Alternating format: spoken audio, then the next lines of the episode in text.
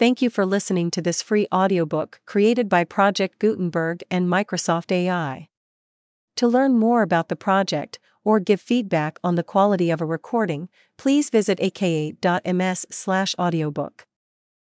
Frances E. W. Harper. The Black Heritage Library Collection. First published 1895. Poems by Frances E. W. Harper. Whereas thou hast been forsaken and hated, so that no man went through thee, I will make thee an eternal excellency, a joy of many generations. Isaiah 60, verse 15. Page. My mother's kiss. 1. A grain of sand. 3. The crocuses. For the present age. 6. Dedication poem. 9. A double standard. 12. Our hero. 15. The dying bondman. 17. A little child shall lead them. 19. The sparrows fall. 21. God bless our native land. 23. Dandelions. 24. The building. 25. Home, sweet home. 26. The pure in heart shall see God. 28. He had not where to lay his head. 30. Go work in my vineyard. 31. Renewal of strength. 33. Jamie's puzzle. 34. Truth. 36. Death of the old sea king. 38. Save the boys. 40. Nothing and something. 42. Vashti.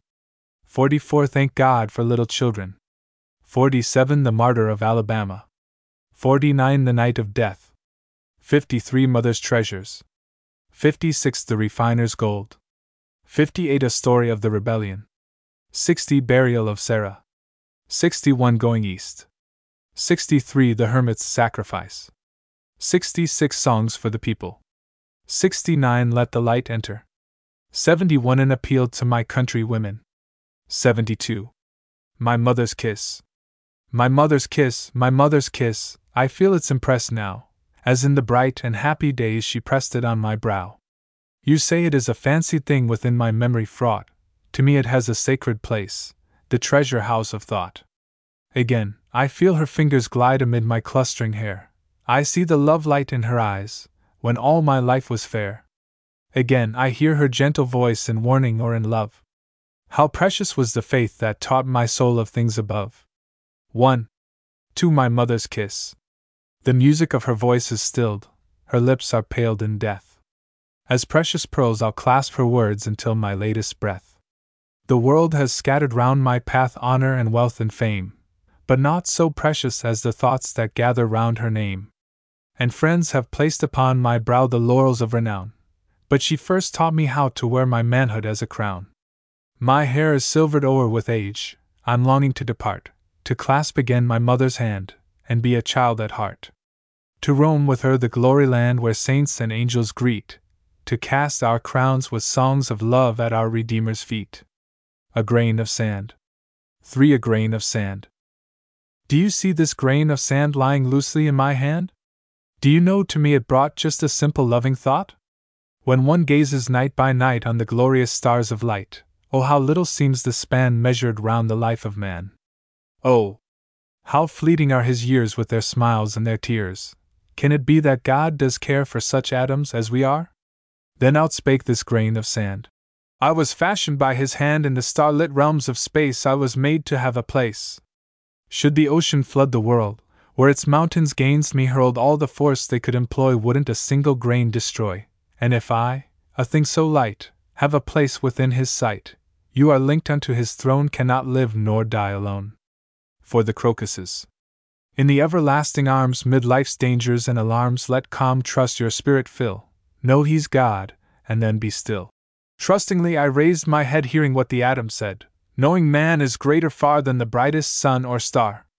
The crocuses. They heard the south wind sighing a murmur of the rain, and they knew that earth was longing to see them all again.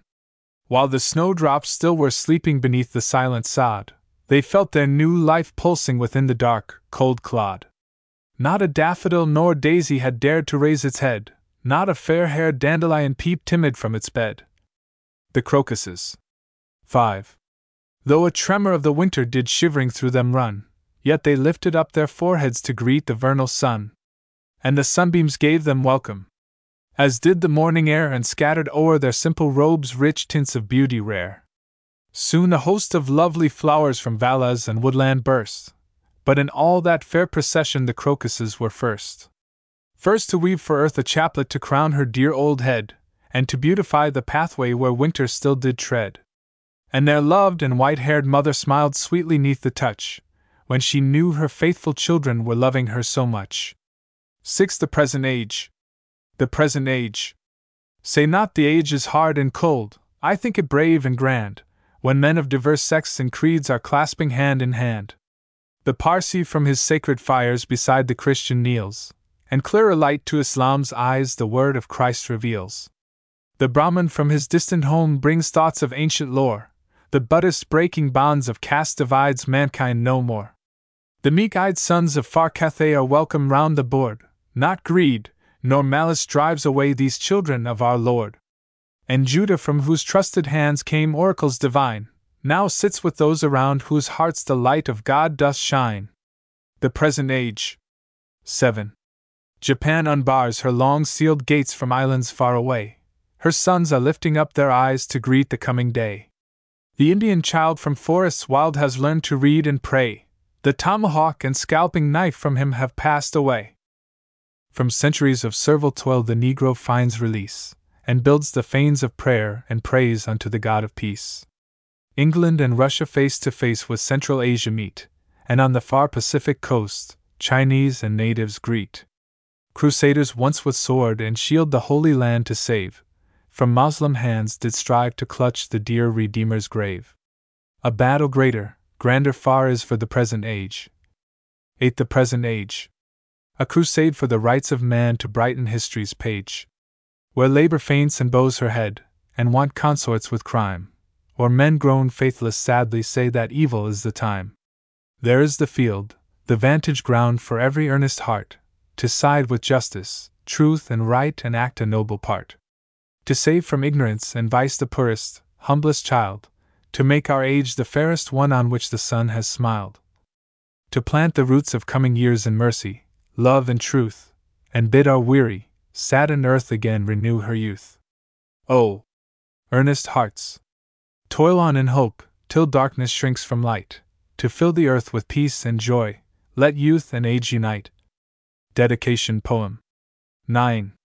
To stay the floods of sin and shame that sweep from shore to shore, and furl the banners stained with blood, till war shall be no more. Blame not the age, nor think it full of evil and unrest, but say of every other age, This one shall be the best. The age to brighten every path by sin and sorrow trod, for loving hearts to usher in the commonwealth of God. Dedication Poem Dedication Poem on the reception of the Annex to the Home for Aged Colored People, from the bequest of Mr. Edward T. Parker. Outcast from her home in Syria in the lonely, dreary wild, heavy hearted, sorrow stricken, sat a mother and her child. 10 Dedication Poem. There was not a voice to cheer her, not a soul to share her fate. She was weary, he was fainting, and life seemed so desolate. Far away in sunny Egypt was lone Hagar's native land, where the Nile and kingly bounty scatters bread with gracious hand. In the tents of princely Abram she for years had found a home, till the stern decree of Sarah sent her forth the wild to roam. Hour by hour she journeyed onward from the shelter of their tent, till her footsteps slowly faltered and the water all was spent. Then she veiled her face in sorrow, feared her child would die of thirst till her eyes with tears so holden saw a sparkling fountain burst. Oh! How happy was that mother, what a soothing of her pain. Dedication Poem 11. When she saw her child reviving, life rejoicing through each vein, does not life repeat this story, tell it over day by day? Of the fountains of refreshment ever springing by our way. Here is one by which we gather, on this bright and happy day, just to bask beside a fountain making gladder life's highway. Bringing unto hearts now aged who have borne life's burdens long, such a gift of love and mercy as deserves our sweetest song. Such a gift that even heaven may rejoice with us below, if the pure and holy angels join us in our joy and woe. May the memory of the giver in this home where age may rest, float like fragrance through the ages, ever blessing, ever blessed. 12. A double standard. When the gates of pearl are open, may we there this friend behold, drink with him from living fountains, walk with him the streets of gold. When life's shattered chords of music shall again be sweetly sung, then our hearts with life immortal shall be young, forever young. A double standard. Do you blame me that I loved him? If when standing all alone I cried for bread, a careless world pressed to my lips a stone. Do you blame me that I loved him, that my heart beat glad and free, when he told me in the sweetest tones he loved but only me? Can you blame me that I did not see beneath his burning kiss the serpent's wiles, nor even hear the deadly adder hiss? A double standard. 13. Can you blame me that my heart grew cold the tempted, tempter turned, when he was fated and caressed and I was coldly spurned? Would you blame him, when you draw from me your dainty robes aside, if he with gilded baits should claim your fairest as his bride? Would you blame the world if it should press on him a civic crown, and see me struggling in the depth then harshly press me down? Crime has no sex, and yet today I wear the brand of shame, whilst he amid the gay and proud still bears an honored name. Can you blame me if I've learned to think your hate of vice a sham, when you so coldly crushed me down, and then excused the man? Would you blame me if tomorrow the coroner should say, 14. A double standard. A wretched girl, outcast, forlorn, has thrown her life away? Yes, blame me for my downward course, but oh! Remember well, within your homes you pressed the hand that led me down to hell. I'm glad God's ways are not our ways, He does not see as man. Within His love, I know there's room for those whom others ban.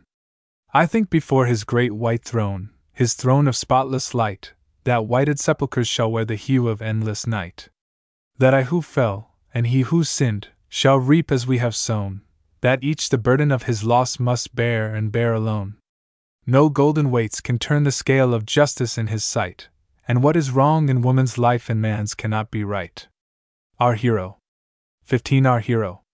Onward to her destination, o'er the stream the Hannah sped, when a cry of consternation smote and chilled our hearts with dread wildly leaping, madly sweeping, all relentless in their sway, like a band of cruel demons, flames were closing round our way.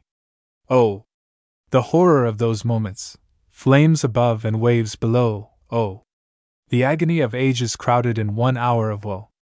Fainter grew our hearts with anguish in that hour with peril rife, when we saw the pilot flying, terror stricken, for his life. Then a man uprose before us. We had once despised his race, but we saw a lofty purpose lighting up his darkened face. 16. Our hero. While the flames were madly roaring, with a courage grand and high, forth he rushed unto our rescue, strong to suffer, brave to die. Helplessly the boat was drifting, death was staring in each face, when he grasped the fallen rudder, took the pilot's vacant place. Could he save us? Would he save us? All his hope of life give o'er? Could he hold that fated vessel till she reached the nearest shore? All our hopes and fears were centered round his strong, unfaltering hand. If he failed us, we must perish, perish just in sight of land. Breathlessly we watched and waited while the flames were raging fast. When our anguish changed to rapture, we were saved, yes, saved at last. Never strains of sweetest music brought to us more welcome sound. The Dying Bondman. 17 than the grating of that steamer when her keel had touched the ground. But our faithful martyr hero through a fiery pathway trod, till he laid his valiant spirit on the bosom of his God. Fame has never crowned a hero on the crimson fields of strife, grander, nobler, than that pilot yielding up for us his life. The dying bondman. Life was trembling, faintly trembling on the bondman's latest breath, and he felt the chilling pressure of the cold, hard hand of death. He had been an Afric chieftain, worn his manhood as a crown, but upon the field of battle had been fiercely stricken down. 18. The dying bondman. He had longed to gain his freedom, waited, watched, and hoped in vain, till his life was slowly ebbing, almost broken was his chain. By his bedside stood the master, gazing on the dying one, knowing by the dull gray shadows that life's sands were almost run. Master, said the dying bondman, Home and friends I soon shall see, but before I reach my country, Master, write that I am free. For the spirits of my fathers would shrink back from me in pride, if I told them at our greeting I a slave had lived and died. Give to me the precious token, that my kindred dead may see, Master! Write it, write it quickly! Master! Write that I am free! At his earnest plea, the master wrote for him the glad release. A little child shall lead them. 19. O'er his wan and wasted features flitted one sweet smile of peace. Eagerly he grasped the writing. I am free! At last he said. Backward fell upon the pillow, he was free among the dead. A little child shall lead them. Only a little scrap of blue preserved with loving care, but earth has not a brilliant hue to me more bright and fair. Strong drink, like a raging demon, laid on my heart his hand, when my darling joined with others the loyal legion asterisk band. But mystic angels called away my loved and precious child, and o'er life's dark and stormy way swept waves of anguish wild. Asterisk the temperance band. 20. A little child shall lead them. This badge of the loyal legion we placed upon her breast, as she lay in her little coffin taking her last sweet rest. To wear that badge as a token she earnestly did crave, so we laid it on her bosom to wear it in the grave. Where sorrow would never reach her, nor harsh words smite her ear, nor her eyes in death dimmed slumber would ever shed a tear. What means this badge?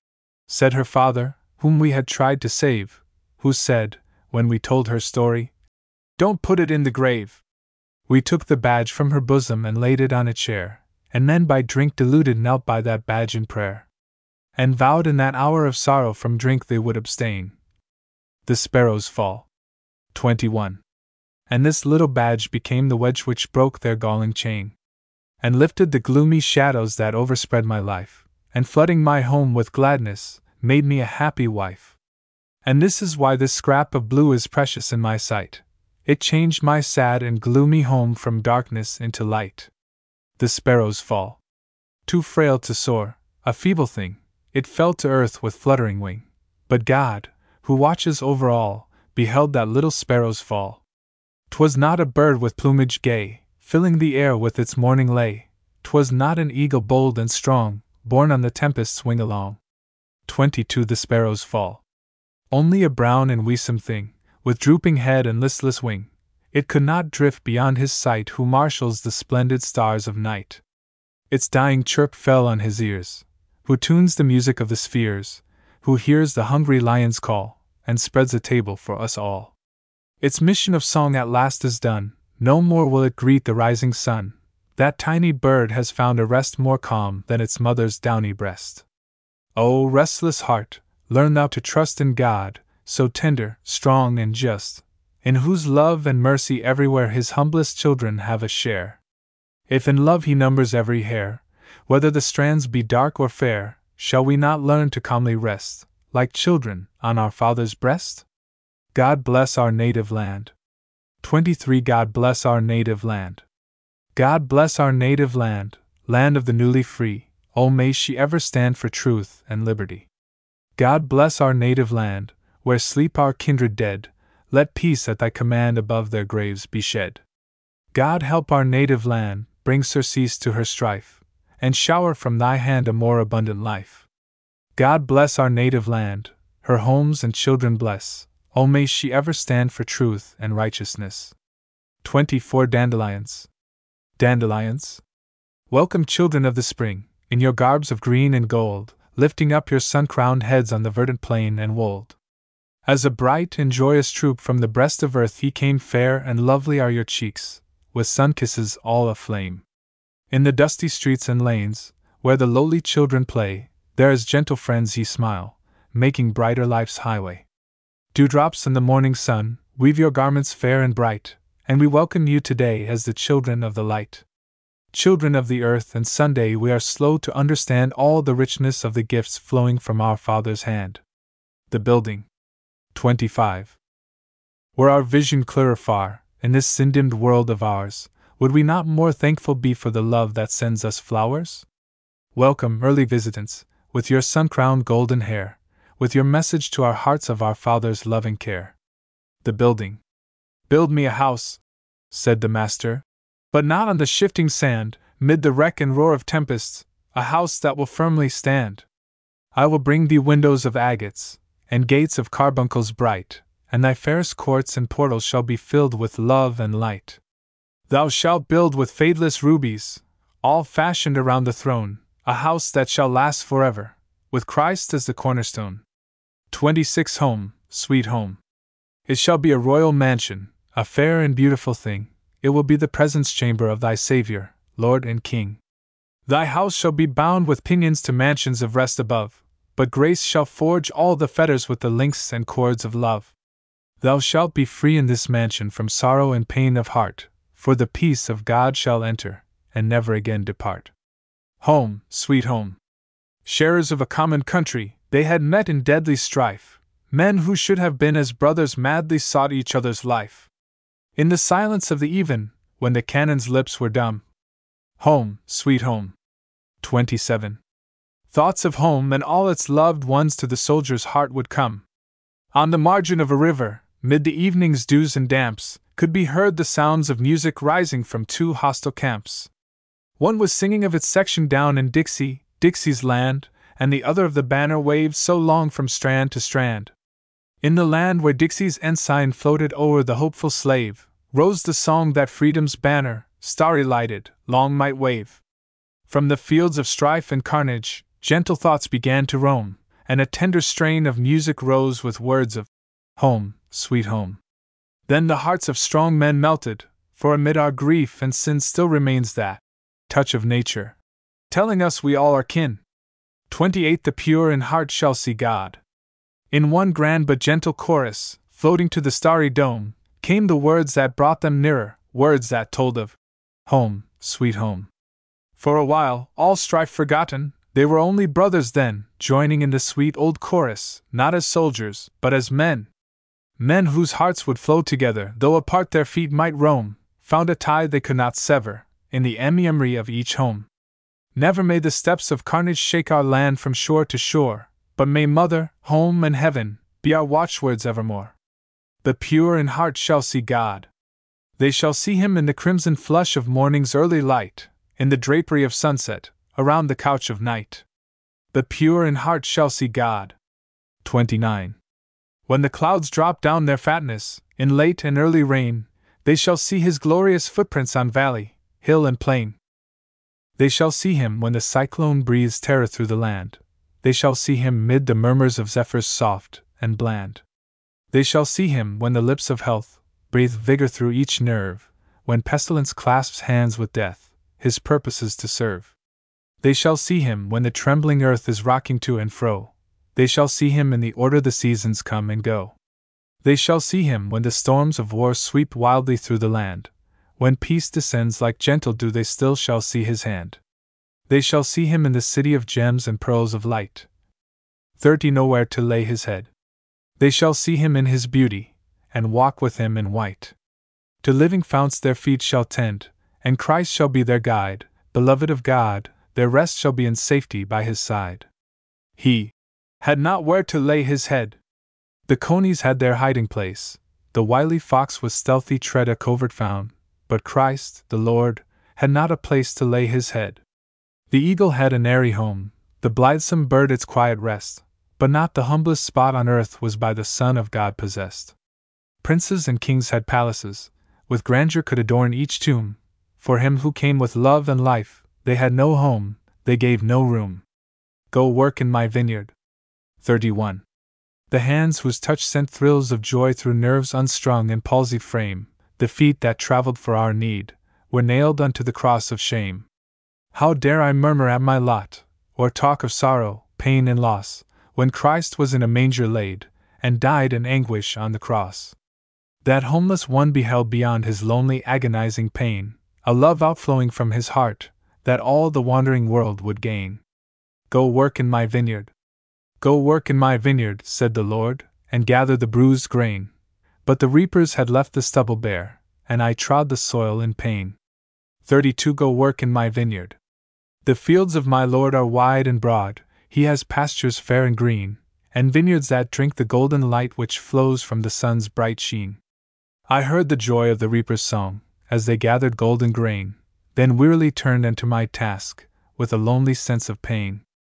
Sadly I turned from the sun's fierce glare, and sought the quiet shade, and over my dim, and weary eyes sleep's peaceful fingers strayed.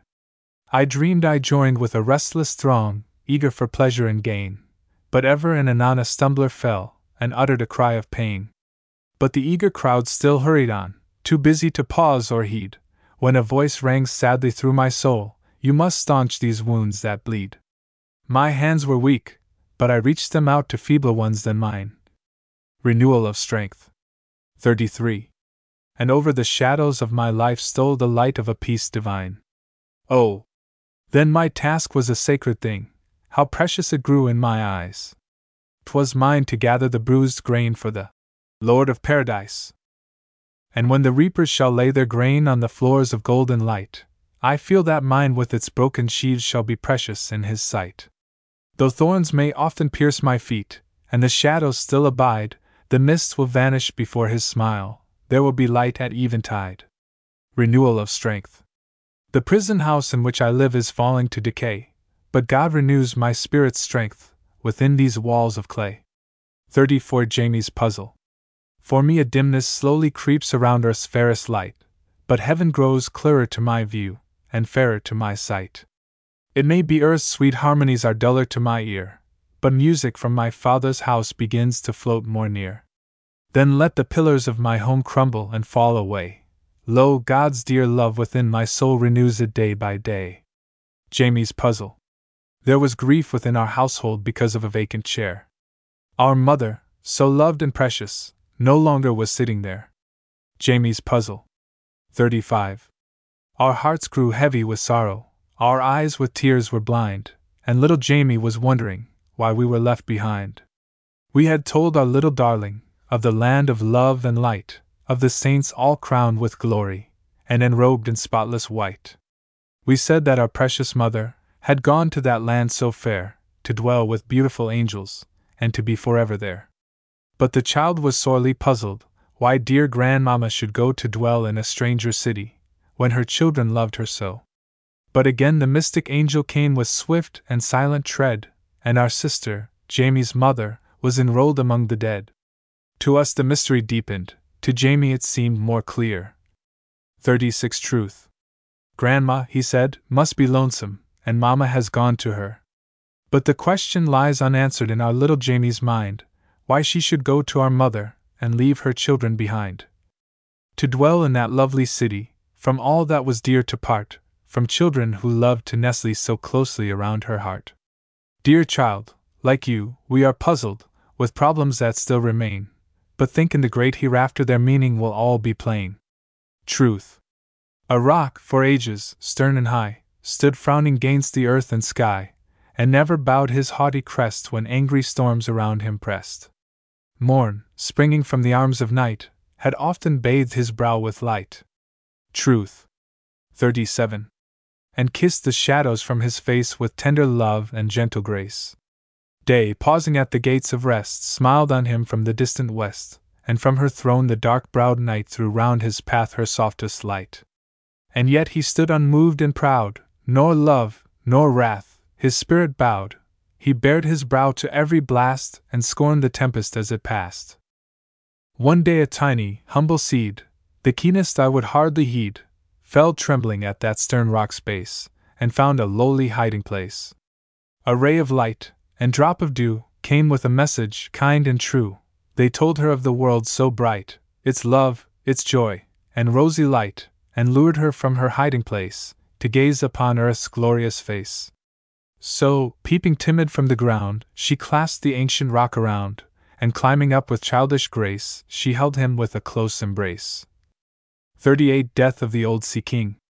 Her clinging was a thing of dread, where'er she touched a fissure spread, and he who'd breasted many a storm stood frowning there, a mangled form. A truth, dropped in the silent earth, may seem a thing of little worth, till, spreading round some mighty wrong, it saps its pillars proud and strong, and o'er the fallen ruin weaves the brightest blooms and fairest leaves.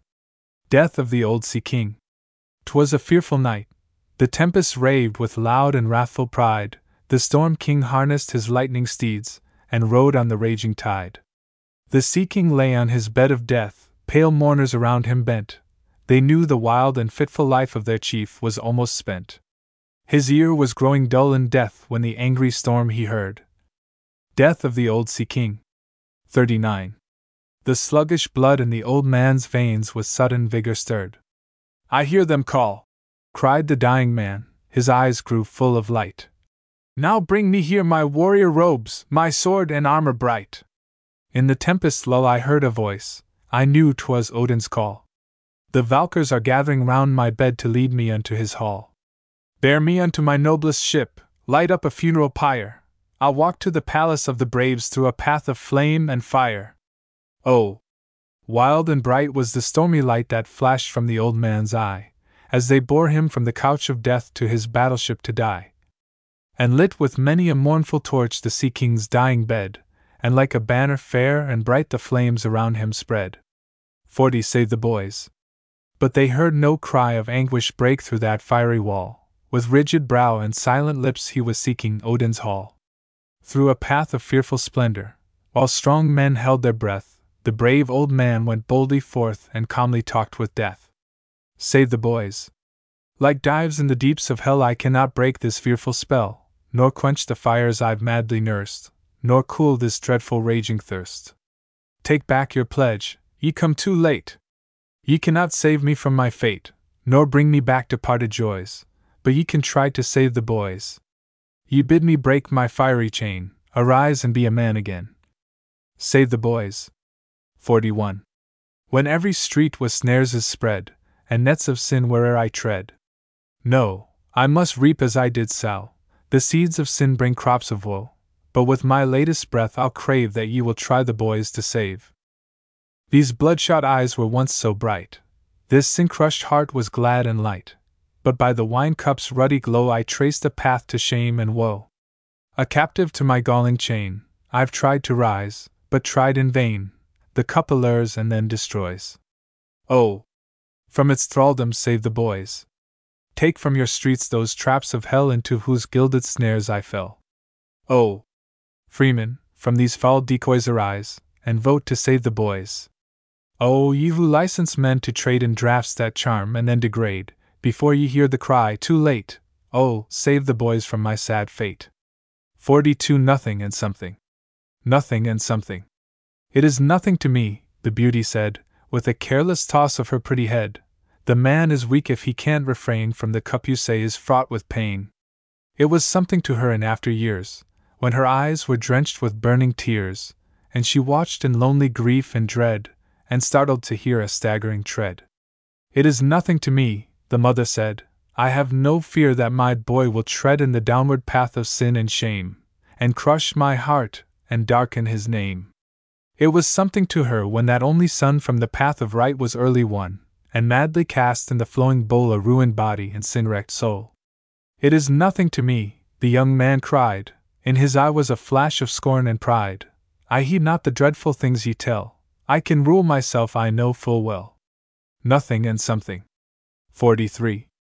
It was something to him when in prison he lay the victim of drink, life ebbing away, and thought of his wretched child and wife, and the mournful wreck of his wasted life. It is nothing to me, the merchant said, as over his ledger he bent his head. I'm busy today with tare and tret, and I have no time to fume and fret.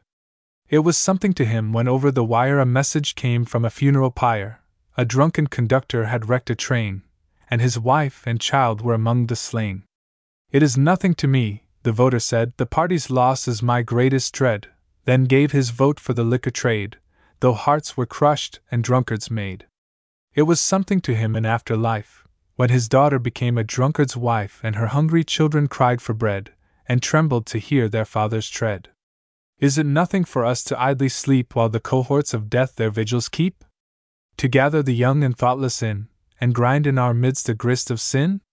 44 Vashti. It is something, yes, all, for us to stand clasping by faith our Saviour's hand, to learn to labor, live, and fight on the side of God and changeless light. Vashti. She leaned her head upon her hand and heard the king's decree. My lords are feasting in my halls, bid Vashti come to me. I've shown the treasures of my house, my costly jewels rare, but with the glory of her eyes no rubies can compare. Adorned and crowned, I'd have her come, with all her queenly grace, and mid my lords and mighty men, unveil her lovely face. Each gem that sparkles in my crown, or glitters on my throne. Vashti. 45. Grows poor and pale when she appears, my beautiful, my own! All waiting stood the chamberlains to hear the queen's reply. They saw her cheek grow deathly pale, but light flashed to her eye. Go tell the king, she proudly said, that I am Persia's queen, and by his crowds of merry men I never will be seen. I'll take the crown from off my head and tread it neath my feet. Before their rude and careless gaze my shrinking eyes shall meet. A queen unveiled before the crowd, upon each lip my name, why, Persia's women all would blush and weep for Vashti's shame. Go back, she cried, and waved her hand, and grief was in her eye. Go tell the king, she sadly said, that I would rather die. 46 Vashti. They brought her message to the king. Dark flashed his angry eye. 'Twas as the lightning ere the storm hath swept in fury by. Then bitterly outspoke the king, through purple lips of wrath What shall be done to her who dares to cross your monarch's path? Then spake his wily counselors, O king of this fair land! From distant Ind to Ethiop, all bow to thy command. But if, before thy servants' eyes, this thing they plainly see, that Vashti doth not heed thy will nor yield herself to thee, the women, restive neath our rule, would learn to scorn our name, and from her deed to us would come reproach and burning shame. Then, gracious King, sign with thy hand this stern but just decree. Thank God for little children. 47. That Vashti lay aside her crown, thy queen no more to be. She heard again the king's command, and left her high estate. Strong in her earnest womanhood, she calmly met her fate. And left the palace of the king, proud of her spotless name, a woman who could bend to grief, but would not bow to shame. Thank God for little children. Thank God for little children, bright flowers by earth's wayside, the dancing, joyous lifeboats upon life's stormy tide. Thank God for little children, when our skies are cold and gray, they come as sunshine to our hearts, and charm our cares away. 48. Thank God for little children. I almost think the angels, who tend life's garden fair, drop down the sweet wild blossoms that bloom around us here. It seems a breath of heaven round many a cradle lies, and every little baby brings a message from the skies. Dear mothers, guard these jewels. As sacred offerings meet, a wealth of household treasures to lay at Jesus' feet. The Martyr of Alabama. Tim Thompson, a little Negro boy, was asked to dance for the amusement of some white toughs. He refused, saying he was a church member. One of the men knocked him down with a club and then danced upon his prostrate form. He then shot the boy in the hip. The boy is dead. His murderer is still at large. News item. He lifted up his pleading eyes and scanned each cruel face, where cold and brutal cowardice had left its evil trace. It was when tender memories round Bethlehem's manger lay. 49. 50. The Martyr of Alabama. And mothers told their little ones of Jesus' natal day, and of the Magi from the east who came their gifts to bring, and bow in reverence at the feet of Salem's newborn king. And how the herald angels sang the choral song of peace, that war should close his wrathful lips, and strife and carnage cease. At such an hour men well may hush their discord and their strife, and o'er that manger clasp their hands with gifts to brighten life. Alas! That in our favored land, that cruelty and crime should cast their shadows o'er a day. The fairest pearl of time. A dark browed boy had drawn anear a band of savage men, just as a hapless lamb might stray into a tiger's den. The Martyr of Alabama. 51. Cruel and dull, they saw in him for sport an evil chance, and then demanded of the child to give to them a dance. Come dance for us, the rough men said. I can't, the child replied. I cannot for the dear Lord's sake, who for my sins once died. Though they were strong and he was weak, he wouldn't his Lord deny. His life lay in their cruel hands, but he for Christ could die. Heard they aright? Did that brave child their mandates dare resist? Did he against their stern commands have courage to insist?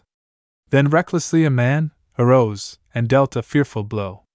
He crushed the portals of that life, and laid the brave child low, and trampled on his prostrate form, as on a broken toy, 52 The martyr of Alabama. Then danced with careless, brutal feet upon the murdered boy. Christians! Behold that martyred child! His blood cries from the ground, before the sleepless eye of God, he shows each gaping wound. Oh! Church of Christ, arise! Arise! Lest crimson stain thy hand, when God shall inquisition make for blood shed in the land. Take sackcloth of the darkest hue, and shroud the pulpits round, servants of him who cannot lie sit mourning on the ground. Let holy horror blanch each brow, pale every cheek with fears, and rocks and stones, if he could speak, you well might melt to tears. Through every fane send forth a cry of sorrow and regret, nor in an hour of careless ease thy brother's wrongs forget. The night of death. 53. Veil not thine eyes, nor close thy lips, nor speak with bated breath. This evil shall not always last, the end of it is death. Avert the doom that crime must bring upon a guilty land, strong in the strength that God supplies, for truth and justice stand. For Christless men, with reckless hands, are sowing round thy path the tempests wild that yet shall break in whirlwinds of God's wrath. The night of death. 'Twas a night of dreadful horror, death was sweeping through the land, and the wings of dark destruction were outstretched from strand to strand. Strong men's hearts grew faint with terror, as the tempest and the waves. 50 For the night of death. Wrecked their homes and swept them downward, suddenly to yawning graves.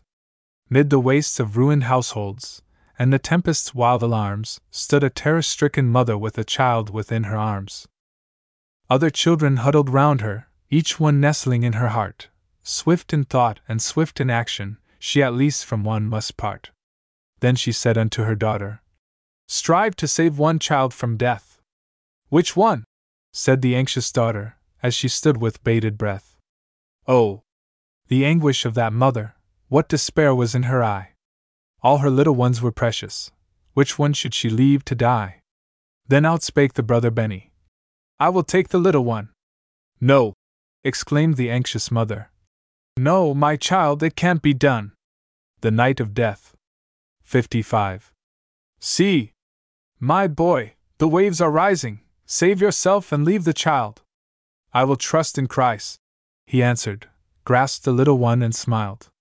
Through the roar of wind and waters ever and anon she cried, but throughout the night of terror never Benny's voice replied. But above the waves wild surging he had found a safe retreat, as if God had sent an angel, just to guide his wandering feet. When the storm had spent its fury, and the sea gave up its dead, she was mourning for her loved ones, lost amid that night of dread. While her head was bowed in anguish, on her ear there fell a voice, bringing surcease to her sorrow, bidding all her heart rejoice. Didn't I tell you true? said Benny, and his eyes were full of light. 56 Mother's Treasures. When I told you God would help me through the dark and dreadful night? And he placed the little darling safe within his mother's arms, feeling Christ had been his guardian, mid the dangers and alarms. Oh! For faith so firm and precious, in the darkest, saddest night, till life's gloom encircled shadows fade in everlasting light. And upon the mount of vision we our loved and lost shall greet, with earth's wildest storms behind us, and its cares beneath our feet. Mother's treasures. Two little children sit by my side, I call them Lily and Daffodil. I gaze on them with a mother's pride, one is Edna, the other is Will. Both have eyes of starry light, and laughing lips o'er teeth of pearl. Mother's treasures. 57. I would not change for a diadem my noble boy and darling girl. Tonight my heart o'erflows with joy. I hold them as a sacred trust. I fain would hide them in my heart, safe from tarnish of moth and rust. What should I ask for my dear boy? The richest gifts of wealth or fame? What for my girl? A loving heart, and a fair and a spotless name? What for my boy? That he should stand a pillar of strength to the state. What for my girl? That she should be the friend of the poor and desolate? I do not ask they shall never tread with weary feet the paths of pain. I ask that in the darkest hour they may faithful and true remain. I only ask their lives may be pure as gems in the gates of pearl, lives to brighten and bless the world. This I ask for my boy and girl. 58 The Refiner's Gold. I ask to clasp their hands again mid the holy hosts of heaven, enraptured say, I am here, oh! God, and the children thou hast given, the refiner's gold. He stood before my heart's closed door, and asked to enter in, but I had barred the passage o'er by unbelief and sin. He came with nail prints in his hands, to set my spirit free. With wounded feet he trod a path to come and sup with me. He found me poor and brought me gold, the fire of love had tried, and garments whitened by his blood, my wretchedness to hide. The glare of life had dimmed my eyes, its glamour was too bright. He came with ointment in his hands to heal my darkened sight. The refiner's gold. 59. He knew my heart was tempest tossed, by care and pain oppressed. He whispered to my burdened heart, Come unto me and rest. He found me weary, faint and worn, on barren mountains cold. With love's constraint he drew me on, to shelter in his fold. Oh! Foolish heart, how slow wert thou to welcome thy dear guest, to change thy weariness and care for comfort, peace, and rest. Close to his side, oh! May I stay, just to behold his face, till I shall wear within my soul the image of his grace. The grace that changes hearts of stone to tenderness and love, and bids us run with willing feet unto his courts above. 60. A Story of the Rebellion. A Story of the Rebellion. The treacherous sands had caught our boat, and held it with a strong embrace, and death at our imprisoned crew was sternly looking face to face. With anxious hearts, but failing strength, we strove to push the boat from shore, but all in vain, for there we lay with bated breath and useless oar. Around us in a fearful storm the fiery hail fell thick and fast, and we, engirded by the sand, could not return the dreadful blast. When one arose upon whose brow the ardent sun had left his trace, a noble purpose strong and high uplighting all his dusky face. Perchance within that fateful hour the wrongs of ages thronged apace, but with it came the glorious hope of swift deliverance to his race. Of galling chains asunder rent, of severed hearts again made one. A Story of the Rebellion. 61. Of freedom crowning all the land through battles gained and victories won. Someone, our hero firmly said, must die to get us out of this. Then leaped upon the strand and bared his bosom to the bullet's hiss. But ye are soldiers, and can fight, may win in battles yet unfought. I have no offering but my life, and if they kill me, it is not. With steady hands he grasped the boat, and boldly pushed it from the shore, then fell by rebel bullets pierced, his life work grandly, nobly o'er. Our boat was rescued from the sands and launched in safety on the tide, but he, our comrade good and grand, in our defense had bravely died. Burial of Sarah. He stood before the sons of hate, and bowed his sorrowing head. 62 Burial of Sarah. I've come, he said, to buy a place where I may lay my dead. I am a stranger in your land, my home has lost its light. Grant me a place where I may lay my dead away from sight. Then tenderly the sons of hate gazed on the mourner's face, and said, O Prince, amid our dead, choose thou her resting place. The sepulchres of those we love, we place at thy command.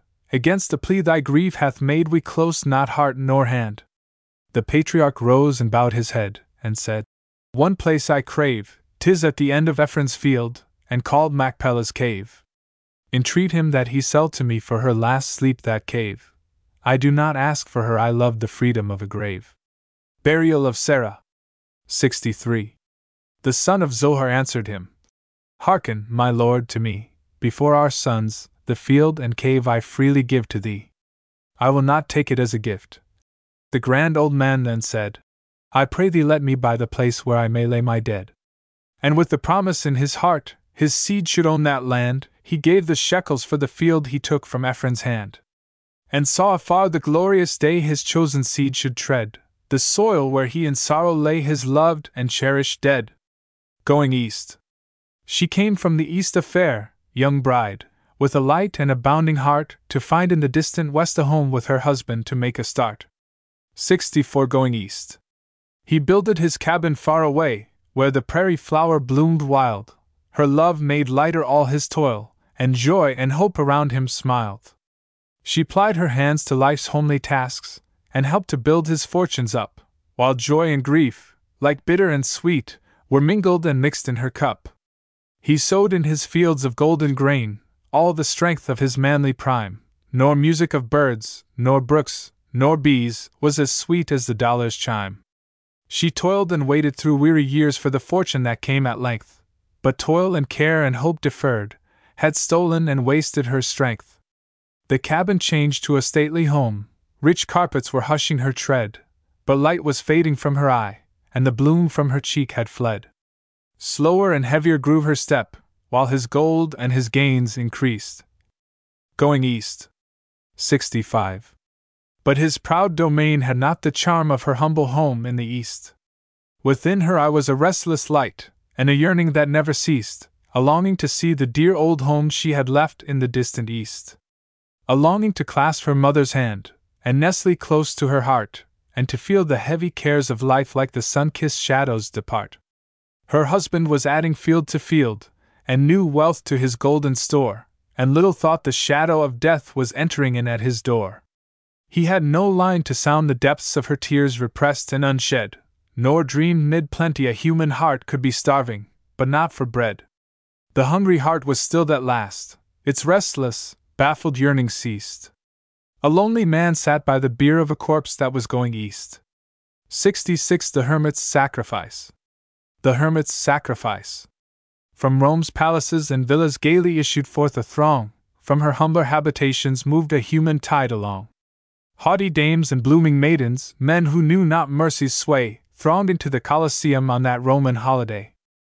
From the lonely wilds of Asia, from her jungles far away, from the distant torrid regions, Rome had gathered beasts of prey. Lions restless, roaring, rampant, tigers with their stealthy tread, leopards bright, and fierce, and fiery, met in conflict wild and dread. Fierce and fearful was the carnage of the maddened beasts of prey, as they fought and rent each other urged by men more fierce than they. Till, like muffled thunders breaking on a vast and distant shore, the hermit's sacrifice. 67. Fainter grew the yells of tigers, and the lion's dreadful roar. On the crimson stained arena lay the victims of the fight, eyes which once had glared with anguish, lost in death their baleful light.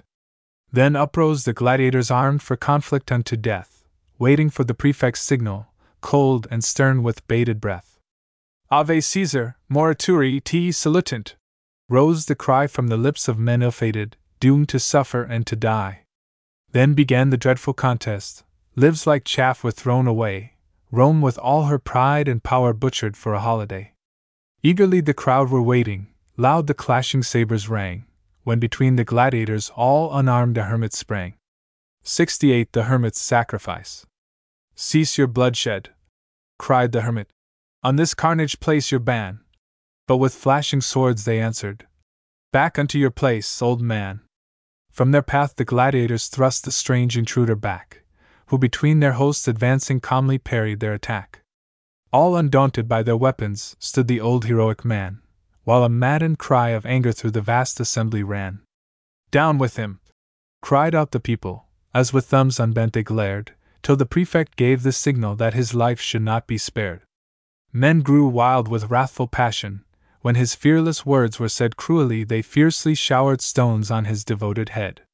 Bruised and bleeding fell the hermit, victor in that hour of strife. Songs for the People. 69 gaining in his death a triumph that he could not win in life. Had he uttered on the forum struggling thoughts within him born, men had jeered his words as madness, but his deed they could not scorn. Not in vain had been his courage, nor for naught his daring deed. From his grave his mangled body did for wretched captives plead. From that hour Rome, grown more thoughtful, ceased her sport in human gore, and into her Colosseum gladiators came no more. Songs for the People. Let me make the songs for the people, songs for the old and young, songs to stir like a battle cry wherever they are sung. Not for the clashing of sabers, for carnage, nor for strife. Seventy songs for the people. But songs to thrill the hearts of men with more abundant life. Let me make the songs for the weary, amid life's fever and fret, till hearts shall relax their tension, and careworn brows forget. Let me sing for little children, before their footsteps stray, sweet anthems of love and duty, to float o'er life's highway. I would sing for the poor and aged, when shadows dim their sight, of the bright and restful mansions, where there shall be no night. Our world, so worn and weary, needs music, pure and strong, to hush the jangle and discords of sorrow, pain, and wrong. Music to soothe all its sorrow, till war and crime shall cease, and the hearts of men grown tender girdle the world with peace. Let the light enter. 71 Let the light enter. The dying words of Goethe. Light! More light! The shadows deepen, and my life is ebbing low. Throw the windows widely open. Light! More light! Before I go. Softly let the balmy sunshine play around my dying bed, ere the dimly lighted valley I with lonely feet must tread. Light! More light! For death is weaving shadows round my waning sight, and I fain would gaze upon him through a stream of earthly light. Not for greater gifts of genius, not for thoughts more grandly bright, all the dying poet whispers is a prayer for light, more light. Heeds he not the gathered laurels, fading slowly from his sight? All the poet's aspirations center in that prayer for light. 72 An appeal to my countrywomen. Gracious Savior, when life's daydreams melt and vanish from the sight, may our dim and longing vision then be blessed with light, more light. An appeal to my countrywomen. You can sigh o'er the sad eyed Armenian who weeps in her desolate home. You can mourn o'er the exile of Russia from kindred and friends doomed to roam. You can pity the men who have woven from passion and appetite chains to coil with a terrible tension around their heartstrings and brains. You can sorrow o'er little children disinherited from their birth, the wee waifs and toddlers neglected, robbed of sunshine, music, and mirth. For beasts you have gentle compassion, your mercy and pity they share. For the wretched, outcast, and fallen you have tenderness, love, and care. An appeal to my countrywomen. 73. But hark! From our southland are floating sobs of anguish, murmurs of pain, and women heart stricken are weeping over their tortured and their slain. On their brows the sun has left traces, shrink not from their sorrow and scorn. When they entered the threshold of being the children of a king were born. Each comes as a guest to the table the hand of our God has outspread, to fountains that ever leap upward, to share in the soil we all tread. When ye plead for the wrecked and fallen, the exile from far distant shores, remember that men are still wasting life's crimson around your own doors. Have you not, oh, my favorite sisters, just a plea, a prayer, or a tear, for mothers who dwell neath the shadows of agony, hatred, and fear? Men may tread down the poor and lowly, may crush them in anger and hate. 74 An appeal to my countrywomen. But surely the mills of God's justice will grind out the grist of their fate. Oh, people sin laden and guilty, so lusty and proud in your prime, the sharp sickles of God's retribution will gather your harvest of crime. Weep not, O my well sheltered sisters, weep not for the Negro alone, but weep for your sons who must gather the crops which their fathers have sown. Go read on the tombstones of nations of chieftains who masterful trod, the sentence which time has engraven, that they had forgotten their God. Tis the judgment of God that men reap the tares which in madness they sow, sorrow follows the footsteps of crime, and sin is the consort of woe. Then and now. 75 Then and now. Build me a nation, said the Lord. The distant nations heard the word Build me a nation true and strong, bar out the old world's hate and wrong. For men had traced with blood and tears the trail of weary wasting years, and torn and bleeding martyrs trod through fire and torture up to God. While in the hollow of his hand God hid the secret of our land, men warred against their fiercest foes, and kingdoms fell and empires rose, till, weary of the old world strife, men sought for broader, freer life, and plunged into the ocean's foam to find another, better home. And, like a vision fair and bright, the new world broke upon their sight. Men grasped the prize, grew proud and strong, and cursed the land with crime and wrong. The Indian stood despoiled of lands, the Negro bound with servile bands, oppressed through weary years of toil, his blood and tears bedewed the soil. 76 Then and now. Then God arose in dreadful wrath, and judgment streamed around his path. His hand the captive's fetters broke, his lightnings shattered every yoke. As Israel through the Red Sea trod, led by the mighty hand of God, they passed to freedom through a flood, whose every wave and surge was blood. And slavery, with its crime and shame, went down in wrath and blood and flame. The land was billowed o'er with graves where men had lived and died as slaves. Four and thirty years. What change since then? Beings once chattels now are men. Over the gloom of slavery's night has flashed the dawn of freedom's light. Today, no mother with anguish wild kneels and implores that her darling child shall not be torn from her bleeding heart, with its quivering tendrils rent apart. The father may soothe his child to sleep, and watch his slumbers calm and deep. No tyrant's tread will disturb his rest where freedom dwells as a welcome guest. Then and now. 77. His walls may be bare of pictured grace, his fireside the lowliest place, but the wife and children sheltered there are his to defend and guard with care. Where haughty tyrants once bore rule are ballot box and public school. The old slave pen of former days gives place to fanes of prayer and praise. Tonight we would bring our meed of praise to noble friends of darker days, the men and women crowned with light, the true and tried in our gloomy night. To Lundy, whose heart was early stirred to speak for freedom an earnest word, to Garrison, valiant, true and strong, whose face was as flint against our wrong. And Phillips, the peerless, grand and brave, a tower of strength to the outcast slave. Earth has no marble too pure and white to enroll his name in golden light. Our Douglass, too, with his massive brain, who plead our cause with his broken chain, and helped to hurl from his bloody seat the curse that writhed and died at his feet. 78 then and now. And Governor Andrew, who, looking back, saw none he despised, though poor and black, and Harriet Beecher, whose glowing pen corroded the chains of fettered men. Tonight, with greenest laurels, we'll crown North Elba's grave where sleeps John Brown, who made the gallows an altar high, and showed how a brave old man could die. And Lincoln, our martyred president, who returned to his God with chains he had rent. Asterisk and Sumner, amid death's icy chill, leaving to whore his civil rights bill. And let us remember old Underground, with all her passengers northward bound, the train that ran till it ceased to pay, with all her dividends given away. Nor let it be said that we have forgot the women who stood with Lucretia Mott, nor her who to the world was known by the simple name of Lucy Stone. A tribute unto a host of others who knew that men though black were brothers, who battled against our nation's sin, whose graves are thick, whose ranks are thin.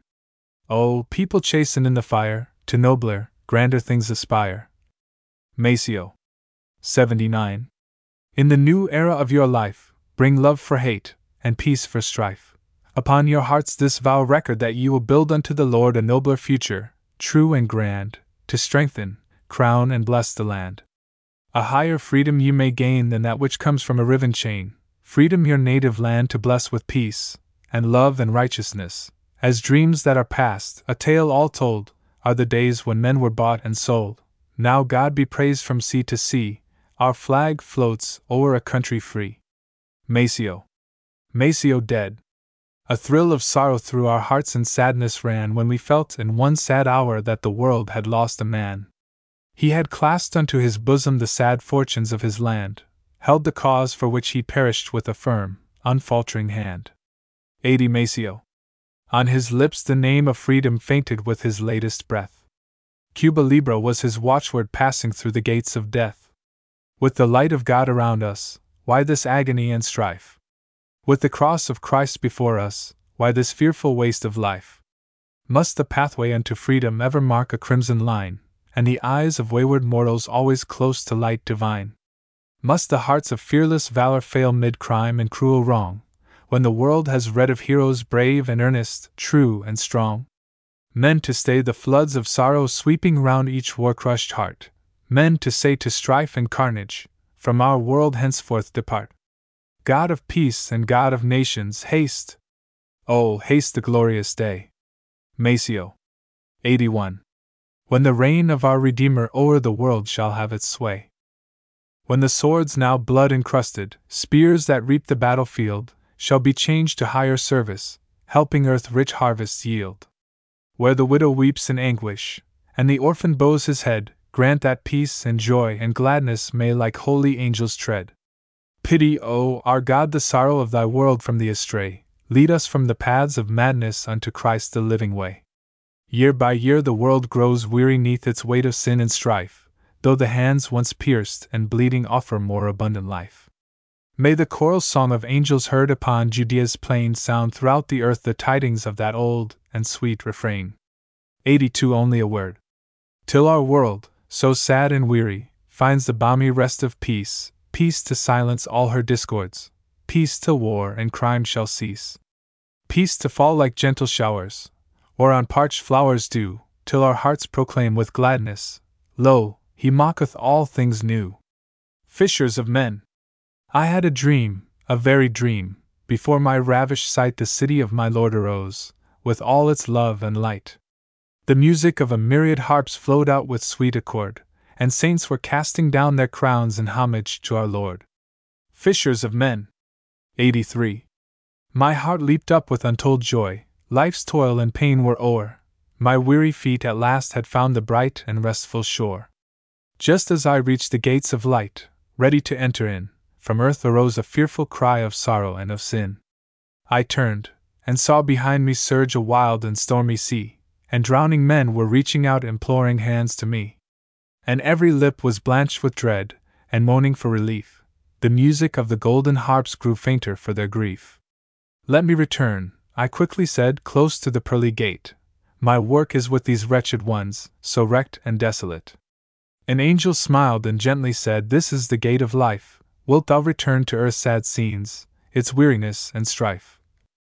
84 Signing the pledge. To comfort hearts that sigh and break, to dry the falling tear, wilt thou forego the music's sweet entrancing now thy ear? I must return, I firmly said. The strugglers in that sea shall not reach out beseeching hands in vain for help to me. I turned to go. But as I turned, the gloomy sea grew bright, and from my heart there seemed to flow ten thousand cords of light. And sin-wrecked men, with eager hands, did grasp each golden cord, and with my heart I drew them on to see my gracious Lord. Again I stood beside the gate. My heart was glad and free, for with me stood a rescued throng the Lord had given me. The Lost Bells. 85 The Lost Bells. Year after year the artist wrought with earnest, loving care, the music flooding all his soul to pour upon the air. For this no metal was too rare, he counted not the cost, nor deemed the years in which he toiled as labor vainly lost. When morning flushed with crimson light the golden gates of day, he longed to fill the air with chimes sweet as a matin's lay and when the sun was sinking low within the distant west, he gladly heard the bells he wrought herald the hour of rest.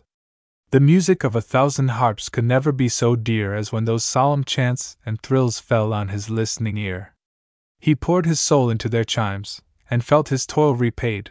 He called them children of his soul, his home may near them made. 86 The Lost Bells. But evil days came on apace, war spread his banner wide, and from his village snatched away the artist's love and pride. At dewy morn and stilly eve the chimes no more he heard. With dull and restless agony his spirit's depths was stirred.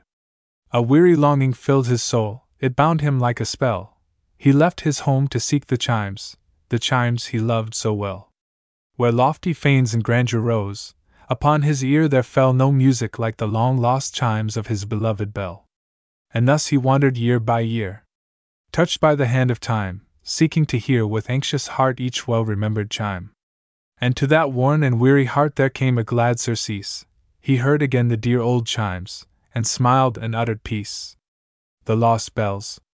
87. The chimes! The chimes! The old man cried. I hear their tones at last. A sudden rapture filled his heart, and all his cares were past. Yes, peace had come with death's sweet calm, his journeying was o'er, the weary, restless wanderer had reached the restful shore. It may be that he met again, enfolded in the air, the dear old chimes beside the gates where all is bright and fair. That he who crossed and bowed his head when Angelus was sung in clearer light touched golden harps by angel fingers strung. 88. Do not cheer, men are dying! Do not cheer, men are dying! said Captain Phillips in the Spanish American War. Do not cheer, for men are dying from their distant homes in pain, and the restless sea is darkened by a flood of crimson rain. Do not cheer, for anxious mothers wait and watch in lonely dread, vainly waiting for the footsteps never more their paths to tread. Do not cheer, while little children gather round the widowed wife, wondering why an unknown people sought their own dear father's life. Do not cheer, for aged fathers bend above their staves and weep, while the ocean sings the requiem where their fallen children sleep. Do not cheer, for lips are paling on which lay the mother's kiss. Mid the dreadful roar of battle, how that mother's hand they miss. Do not cheer, men are dying. 89. Do not cheer, once joyous maidens, who the mazy dance did tread, bow their heads in bitter anguish, mourning o'er their cherished dead. Do not cheer while maid and matron in this strife must bear a part, while the blow that strikes a soldier reaches to some woman's heart. Do not cheer till arbitration o'er the nations holds its sway, and the century now closing ushers in a brighter day. Do not cheer until the nation shall more wise and thoughtful grow than to staunch a stream of sorrow by an avalanche of woe. Do not cheer until each nation sheathes the sword and blunts the spear, and we sing aloud for gladness Lo, the reign of Christ is here. And the banners of destruction from the battlefield are furled, and the peace of God descending rests upon a restless world. 90. The burdens of all. The burdens of all. We may sigh o'er the heavy burdens of the black, the brown, and white, but if we all clasped hands together, the burdens would be more light. How to solve life's saddest problems, its weariness, want, and woe, was answered by one who suffered in Palestine long ago. He gave from his heart this precept to ease the burdens of men. As ye would that others do to you, do ye even so to them. Life's heavy, wearisome burdens will change to a gracious trust when men shall learn in the light of God to be merciful and just. Where war has sharpened his weapons, and slavery masterful had, let white and black and brown unite to build the kingdom of God. And never attempt in madness to build a kingdom or state, through greed of gold or lust of power, on the crumbling stones of hate. The burdens will always be heavy, the sunshine fade into night, till mercy and justice shall cement the black, the brown, and the white.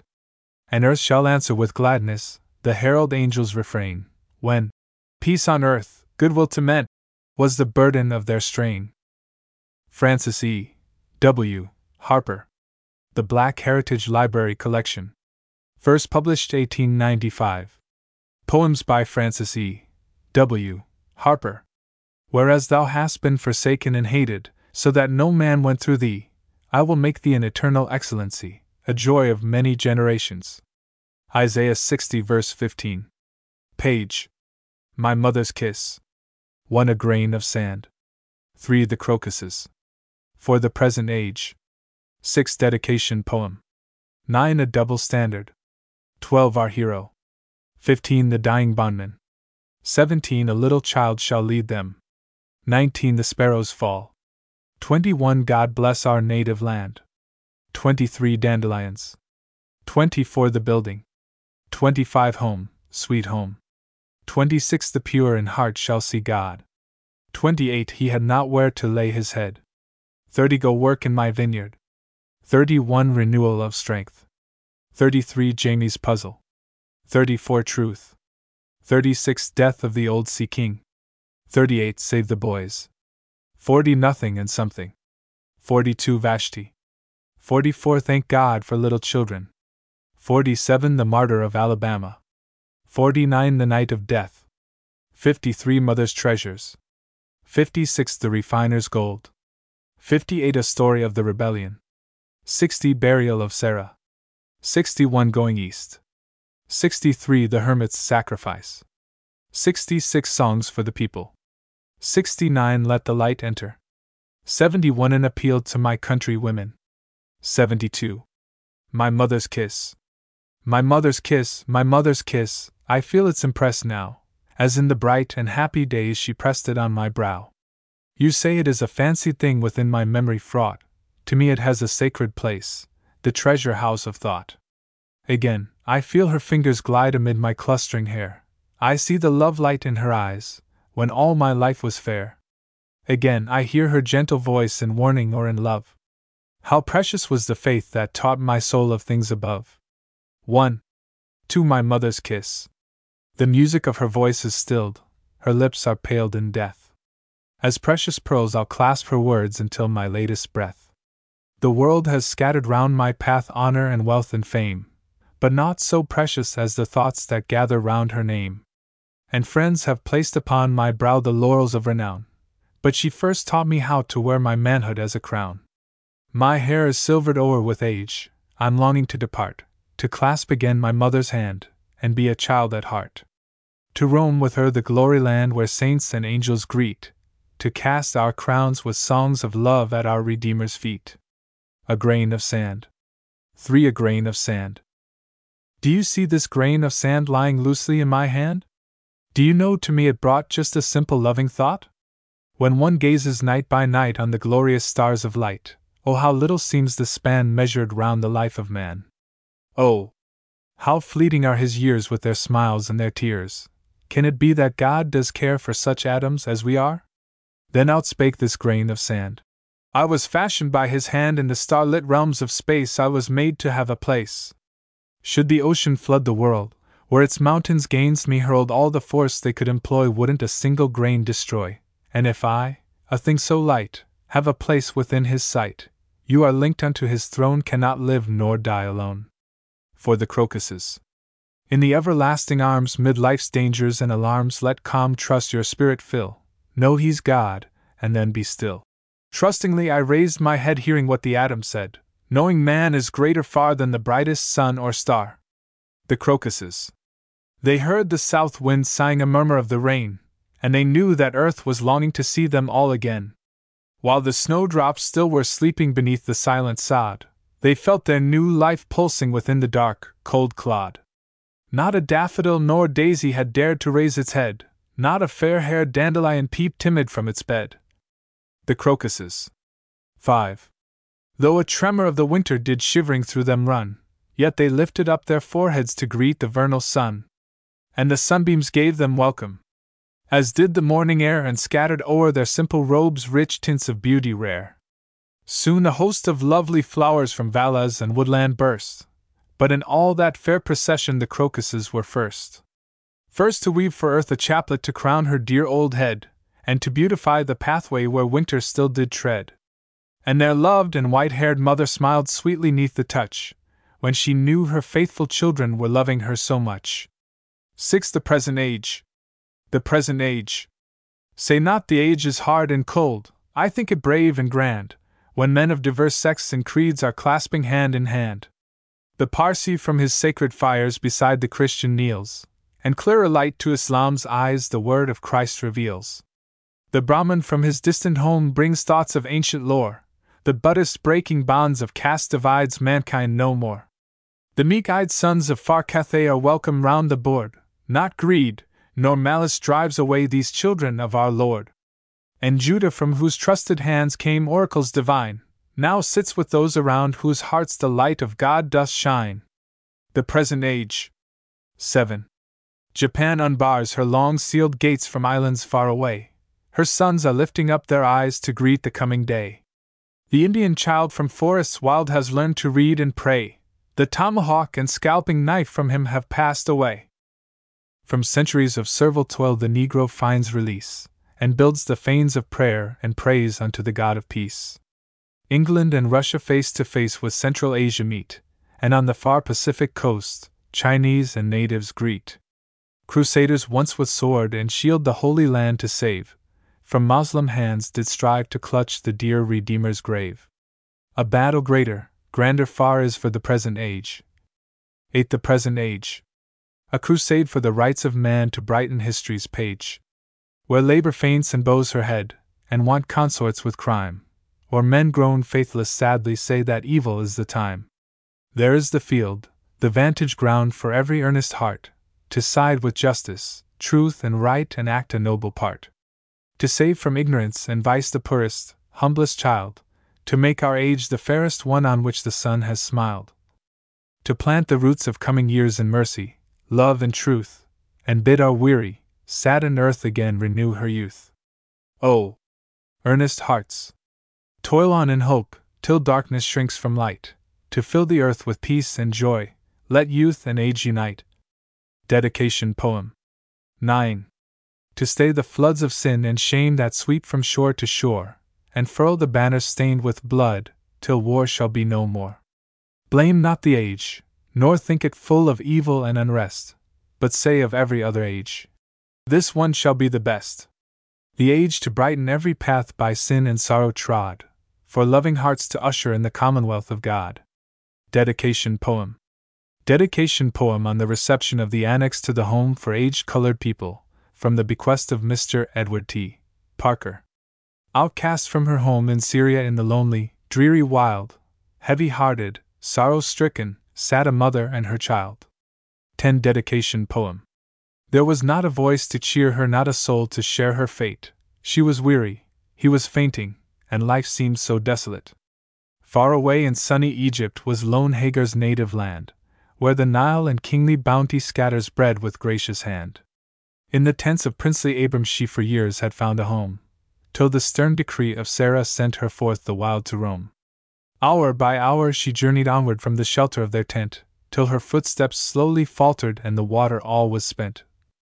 Then she veiled her face in sorrow, feared her child would die of thirst till her eyes with tears so holden saw a sparkling fountain burst.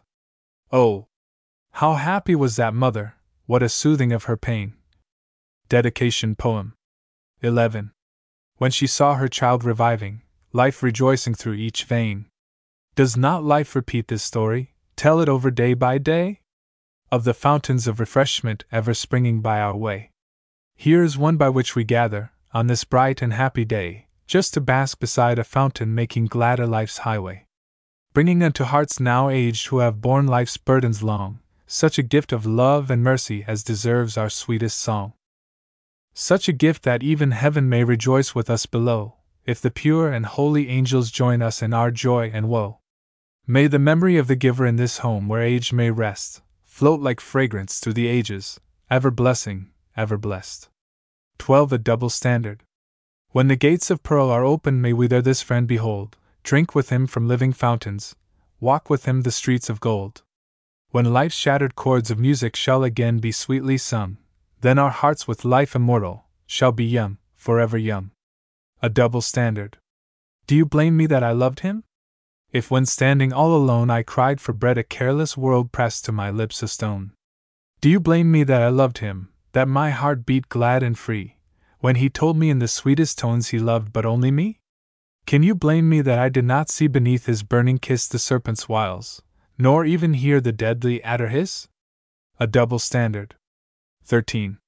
Can you blame me that my heart grew cold the tempted, tempter turned, when he was fated and caressed and I was coldly spurned? Would you blame him, when you draw from me your dainty robes aside, if he with gilded baits should claim your fairest as his bride? Would you blame the world if it should press on him a civic crown, and see me struggling in the depth and harshly press me down? Crime has no sex, and yet today I wear the brand of shame, whilst he amid the gay and proud still bears an honored name. Can you blame me if I've learned to think your hate of vice a sham, when you so coldly crushed me down, and then excused the man? Would you blame me if tomorrow the coroner should say, 14. A double standard. A wretched girl, outcast, forlorn, has thrown her life away? Yes, blame me for my downward course, but oh! Remember well, Within your homes you pressed the hand that led me down to hell. I'm glad God's ways are not our ways, He does not see as man. Within His love I know there's room for those whom others ban. I think before His great white throne, His throne of spotless light, that whited sepulchres shall wear the hue of endless night. That I who fell, and he who sinned, shall reap as we have sown, that each the burden of his loss must bear and bear alone. No golden weights can turn the scale of justice in his sight, and what is wrong in woman's life and man's cannot be right. Our hero. 15. Our hero. Onward to her destination, o'er the stream the Hannah sped, when a cry of consternation smote and chilled our hearts with dread. Wildly leaping, madly sweeping, all relentless in their sway, like a band of cruel demons, flames were closing round our way. Oh! The horror of those moments, Flames above and waves below, oh! The agony of ages crowded in one hour of woe. Fainter grew our hearts with anguish in that hour with peril rife, when we saw the pilot flying, terror stricken, for his life. Then a man uprose before us. We had once despised his race, but we saw a lofty purpose lighting up his darkened face. 16. Our hero. While the flames were madly roaring, with a courage grand and high, forth he rushed unto our rescue, strong to suffer, brave to die. Helplessly the boat was drifting, death was staring in each face, when he grasped the fallen rudder, took the pilot's vacant place. Could he save us? Would he save us? All his hope of life give o'er? Could he hold that fated vessel till she reached the nearest shore? All our hopes and fears were centered round his strong, unfaltering hand. If he failed us, we must perish, perish just in sight of land. Breathlessly we watched and waited while the flames were raging fast. When our anguish changed to rapture, we were saved, yes, saved at last. Never strains of sweetest music brought to us more welcome sound. The Dying Bondman. 17. Then the grating of that steamer when her keel had touched the ground. But our faithful martyr hero through a fiery pathway trod, till he laid his valiant spirit on the bosom of his God. Fame has never crowned a hero on the crimson fields of strife, grander, nobler, than that pilot yielding up for us his life. The dying bondman. Life was trembling, faintly trembling on the bondman's latest breath, and he felt the chilling pressure of the cold, hard hand of death. He had been an Afric chieftain, worn his manhood as a crown, but upon the field of battle had been fiercely stricken down. 18. The dying bondman. He had longed to gain his freedom, waited, watched, and hoped in vain, till his life was slowly ebbing, almost broken was his chain. By his bedside stood the master, gazing on the dying one, knowing by the dull gray shadows that life's sands were almost run. Master, said the dying bondman, home and friends I soon shall see, but before I reach my country, master, write that I am free. For the spirits of my fathers would shrink back from me in pride, if I told them at our greeting I a slave had lived and died. Give to me the precious token, that my kindred dead may see, Master! Write it, write it quickly! Master! Write that I am free! At his earnest plea, the master wrote for him the glad release. A little child shall lead them. 19. O'er his wan and wasted features flitted one sweet smile of peace. Eagerly he grasped the writing. I am free! At last he said. Backward fell upon the pillow, he was free among the dead. A little child shall lead them. Only a little scrap of blue preserved with loving care, but earth has not a brilliant hue to me more bright and fair.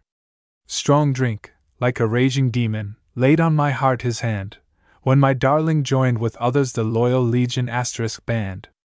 But mystic angels called away my loved and precious child, and o'er life's dark and stormy way swept waves of anguish wild. Asterisk the temperance band. 20. A little child shall lead them. This badge of the loyal legion we placed upon her breast, as she lay in her little coffin taking her last sweet rest. To wear that badge as a token she earnestly did crave, so we laid it on her bosom to wear it in the grave where sorrow would never reach her, nor harsh words smite her ear, nor her eyes in death dimmed slumber would ever shed a tear. What means this badge? said her father, whom we had tried to save, who said, when we told her story, Don't put it in the grave. We took the badge from her bosom and laid it on a chair, and men by drink deluded knelt by that badge in prayer, and vowed in that hour of sorrow from drink they would abstain. The Sparrows Fall. 21 and this little badge became the wedge which broke their galling chain, and lifted the gloomy shadows that overspread my life, and flooding my home with gladness, made me a happy wife. And this is why this scrap of blue is precious in my sight. It changed my sad and gloomy home from darkness into light. The sparrows fall. Too frail to soar, a feeble thing, it fell to earth with fluttering wing. But God, who watches over all, beheld that little sparrow's fall 'Twas not a bird with plumage gay, filling the air with its morning lay. 'Twas not an eagle bold and strong, borne on the tempest's wing along. 22 The sparrows fall. Only a brown and weesome thing, with drooping head and listless wing. It could not drift beyond his sight who marshals the splendid stars of night. Its dying chirp fell on his ears, who tunes the music of the spheres, who hears the hungry lion's call, and spreads a table for us all.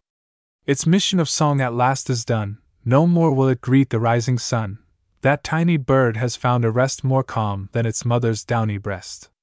O restless heart, learn thou to trust in God, so tender, strong, and just, in whose love and mercy everywhere his humblest children have a share. If in love he numbers every hair, whether the strands be dark or fair, shall we not learn to calmly rest, like children, on our Father's breast? God bless our native land. 23 God bless our native land. God bless our native land, land of the newly free, oh may she ever stand for truth and liberty. God bless our native land, where sleep our kindred dead, let peace at thy command above their graves be shed. God help our native land, bring surcease to her strife, and shower from thy hand a more abundant life. God bless our native land, her homes and children bless, oh may she ever stand for truth and righteousness. 24 Dandelions. Dandelions? Welcome, children of the spring, in your garbs of green and gold, lifting up your sun crowned heads on the verdant plain and wold. As a bright and joyous troop from the breast of earth ye came, fair and lovely are your cheeks, with sun kisses all aflame. In the dusty streets and lanes, where the lowly children play, there as gentle friends ye smile, making brighter life's highway. Dewdrops in the morning sun, weave your garments fair and bright, and we welcome you today as the children of the light. Children of the earth and Sunday, we are slow to understand all the richness of the gifts flowing from our Father's hand. The building. 25. Were our vision clearer far, in this sin dimmed world of ours, would we not more thankful be for the love that sends us flowers? Welcome, early visitants, with your sun crowned golden hair, with your message to our hearts of our Father's loving care. The building. Build me a house, said the master, but not on the shifting sand, mid the wreck and roar of tempests, a house that will firmly stand. I will bring thee windows of agates, and gates of carbuncles bright, and thy fairest courts and portals shall be filled with love and light. Thou shalt build with fadeless rubies, all fashioned around the throne, a house that shall last forever, with Christ as the cornerstone. 26 Home, sweet home. It shall be a royal mansion, a fair and beautiful thing, it will be the presence chamber of thy Saviour, Lord and King. Thy house shall be bound with pinions to mansions of rest above, but grace shall forge all the fetters with the links and cords of love. Thou shalt be free in this mansion from sorrow and pain of heart, for the peace of God shall enter, and never again depart. Home, sweet home. Sharers of a common country, they had met in deadly strife, men who should have been as brothers madly sought each other's life. In the silence of the even, when the cannon's lips were dumb. Home, sweet home. 27. Thoughts of home and all its loved ones to the soldier's heart would come. On the margin of a river, mid the evening's dews and damps, could be heard the sounds of music rising from two hostile camps. One was singing of its section down in Dixie, Dixie's land, and the other of the banner waved so long from strand to strand. In the land where Dixie's ensign floated o'er the hopeful slave, rose the song that freedom's banner, starry lighted, long might wave. From the fields of strife and carnage, gentle thoughts began to roam, and a tender strain of music rose with words of Home, sweet home. Then the hearts of strong men melted, for amid our grief and sin still remains that touch of nature, telling us we all are kin. 28 The pure in heart shall see God. In one grand but gentle chorus, floating to the starry dome, came the words that brought them nearer, words that told of home, sweet home. For a while, all strife forgotten, they were only brothers then, joining in the sweet old chorus, not as soldiers, but as men. Men whose hearts would flow together, though apart their feet might roam, found a tie they could not sever, in the emimery of each home. Never may the steps of carnage shake our land from shore to shore, but may mother, home, and heaven be our watchwords evermore. The pure in heart shall see God. They shall see him in the crimson flush of morning's early light, in the drapery of sunset, around the couch of night. The pure in heart shall see God. 29. When the clouds drop down their fatness, in late and early rain, they shall see his glorious footprints on valley, hill, and plain. They shall see him when the cyclone breeze teareth through the land. They shall see him mid the murmurs of zephyrs soft and bland. They shall see him when the lips of health breathe vigor through each nerve, when pestilence clasps hands with death, his purposes to serve. They shall see him when the trembling earth is rocking to and fro. They shall see him in the order the seasons come and go. They shall see him when the storms of war sweep wildly through the land. When peace descends like gentle dew, they still shall see his hand. They shall see him in the city of gems and pearls of light. 30 Nowhere to lay his head. They shall see him in his beauty, and walk with him in white. To living founts their feet shall tend, and Christ shall be their guide, beloved of God, their rest shall be in safety by his side. He had not where to lay his head. The conies had their hiding place, the wily fox with stealthy tread a covert found, but Christ, the Lord, had not a place to lay his head. The eagle had an airy home, the blithesome bird its quiet rest, but not the humblest spot on earth was by the Son of God possessed. Princes and kings had palaces, with grandeur could adorn each tomb, for him who came with love and life, they had no home, they gave no room. Go work in my vineyard. 31.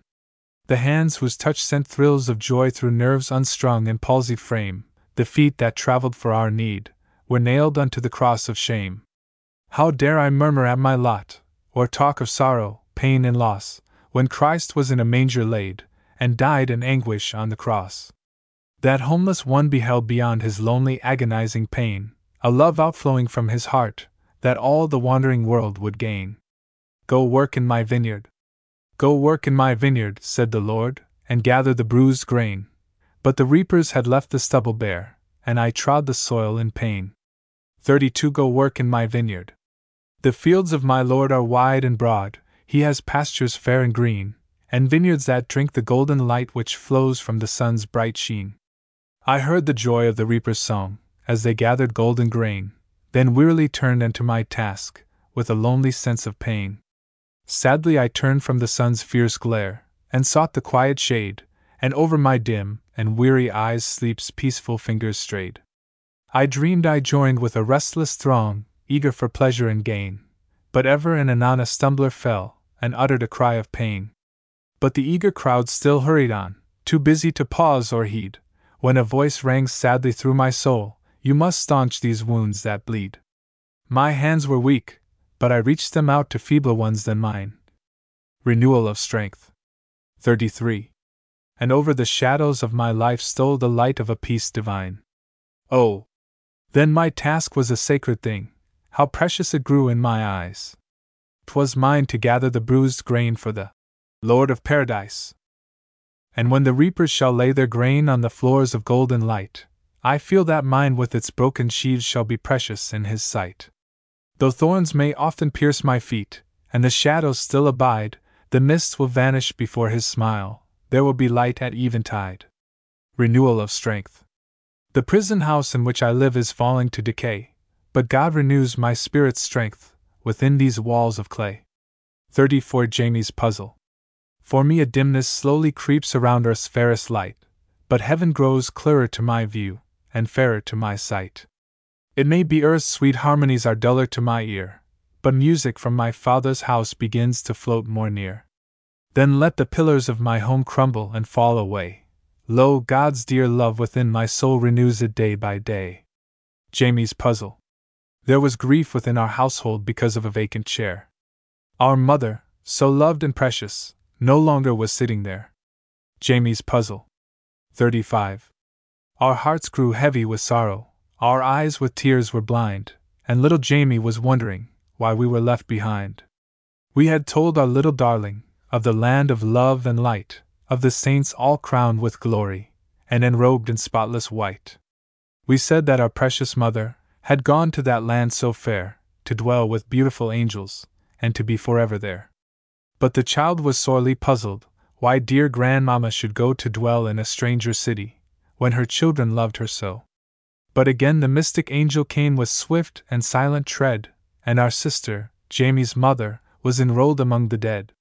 To us the mystery deepened, to Jamie it seemed more clear. 36 Truth.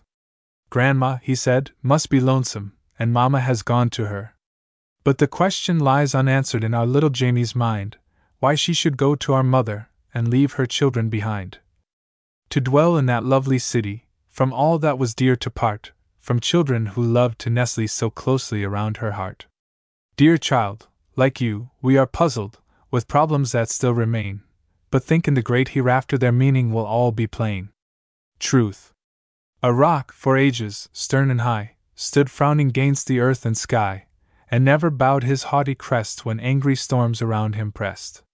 Morn, springing from the arms of night, had often bathed his brow with light. Truth. 37. And kissed the shadows from his face with tender love and gentle grace. Day, pausing at the gates of rest, smiled on him from the distant west, and from her throne the dark browed night threw round his path her softest light. And yet he stood unmoved and proud, nor love, nor wrath, his spirit bowed, he bared his brow to every blast and scorned the tempest as it passed. One day a tiny, humble seed, the keenest eye would hardly heed, fell trembling at that stern rock's base, and found a lowly hiding place. A ray of light, and drop of dew, came with a message kind and true. They told her of the world so bright, its love, its joy, and rosy light, and lured her from her hiding place, to gaze upon earth's glorious face. So, peeping timid from the ground, she clasped the ancient rock around, and climbing up with childish grace, she held him with a close embrace. 38 Death of the Old Sea King. Her clinging was a thing of dread, where'er she touched a fissure spread, and he who'd breasted many a storm stood frowning there, a mangled form, a truth, dropped in the silent earth, may seem a thing of little worth, till, spreading round some mighty wrong, it saps its pillars proud and strong, and o'er the fallen ruin weaves the brightest blooms and fairest leaves. Death of the Old Sea King. 'Twas a fearful night. The tempest raved with loud and wrathful pride. The Storm King harnessed his lightning steeds, and rode on the raging tide. The Sea King lay on his bed of death, pale mourners around him bent. They knew the wild and fitful life of their chief was almost spent. His ear was growing dull in death when the angry storm he heard, Death of the Old Sea King. 39. The sluggish blood in the old man's veins with sudden vigor stirred.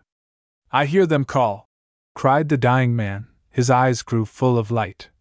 Now bring me here my warrior robes, my sword and armor bright. In the tempest lull I heard a voice, I knew 'twas Odin's call. The Valkyrs are gathering round my bed to lead me unto his hall. Bear me unto my noblest ship, light up a funeral pyre, I'll walk to the palace of the braves through a path of flame and fire. Oh! Wild and bright was the stormy light that flashed from the old man's eye, as they bore him from the couch of death to his battleship to die. And lit with many a mournful torch the Sea King's dying bed, and like a banner fair and bright the flames around him spread. Forty saved the boys. But they heard no cry of anguish break through that fiery wall. With rigid brow and silent lips he was seeking Odin's hall. Through a path of fearful splendor, while strong men held their breath, the brave old man went boldly forth and calmly talked with death. Save the boys. Like Dives in the deeps of hell, I cannot break this fearful spell, nor quench the fires I've madly nursed, nor cool this dreadful raging thirst. Take back your pledge, ye come too late.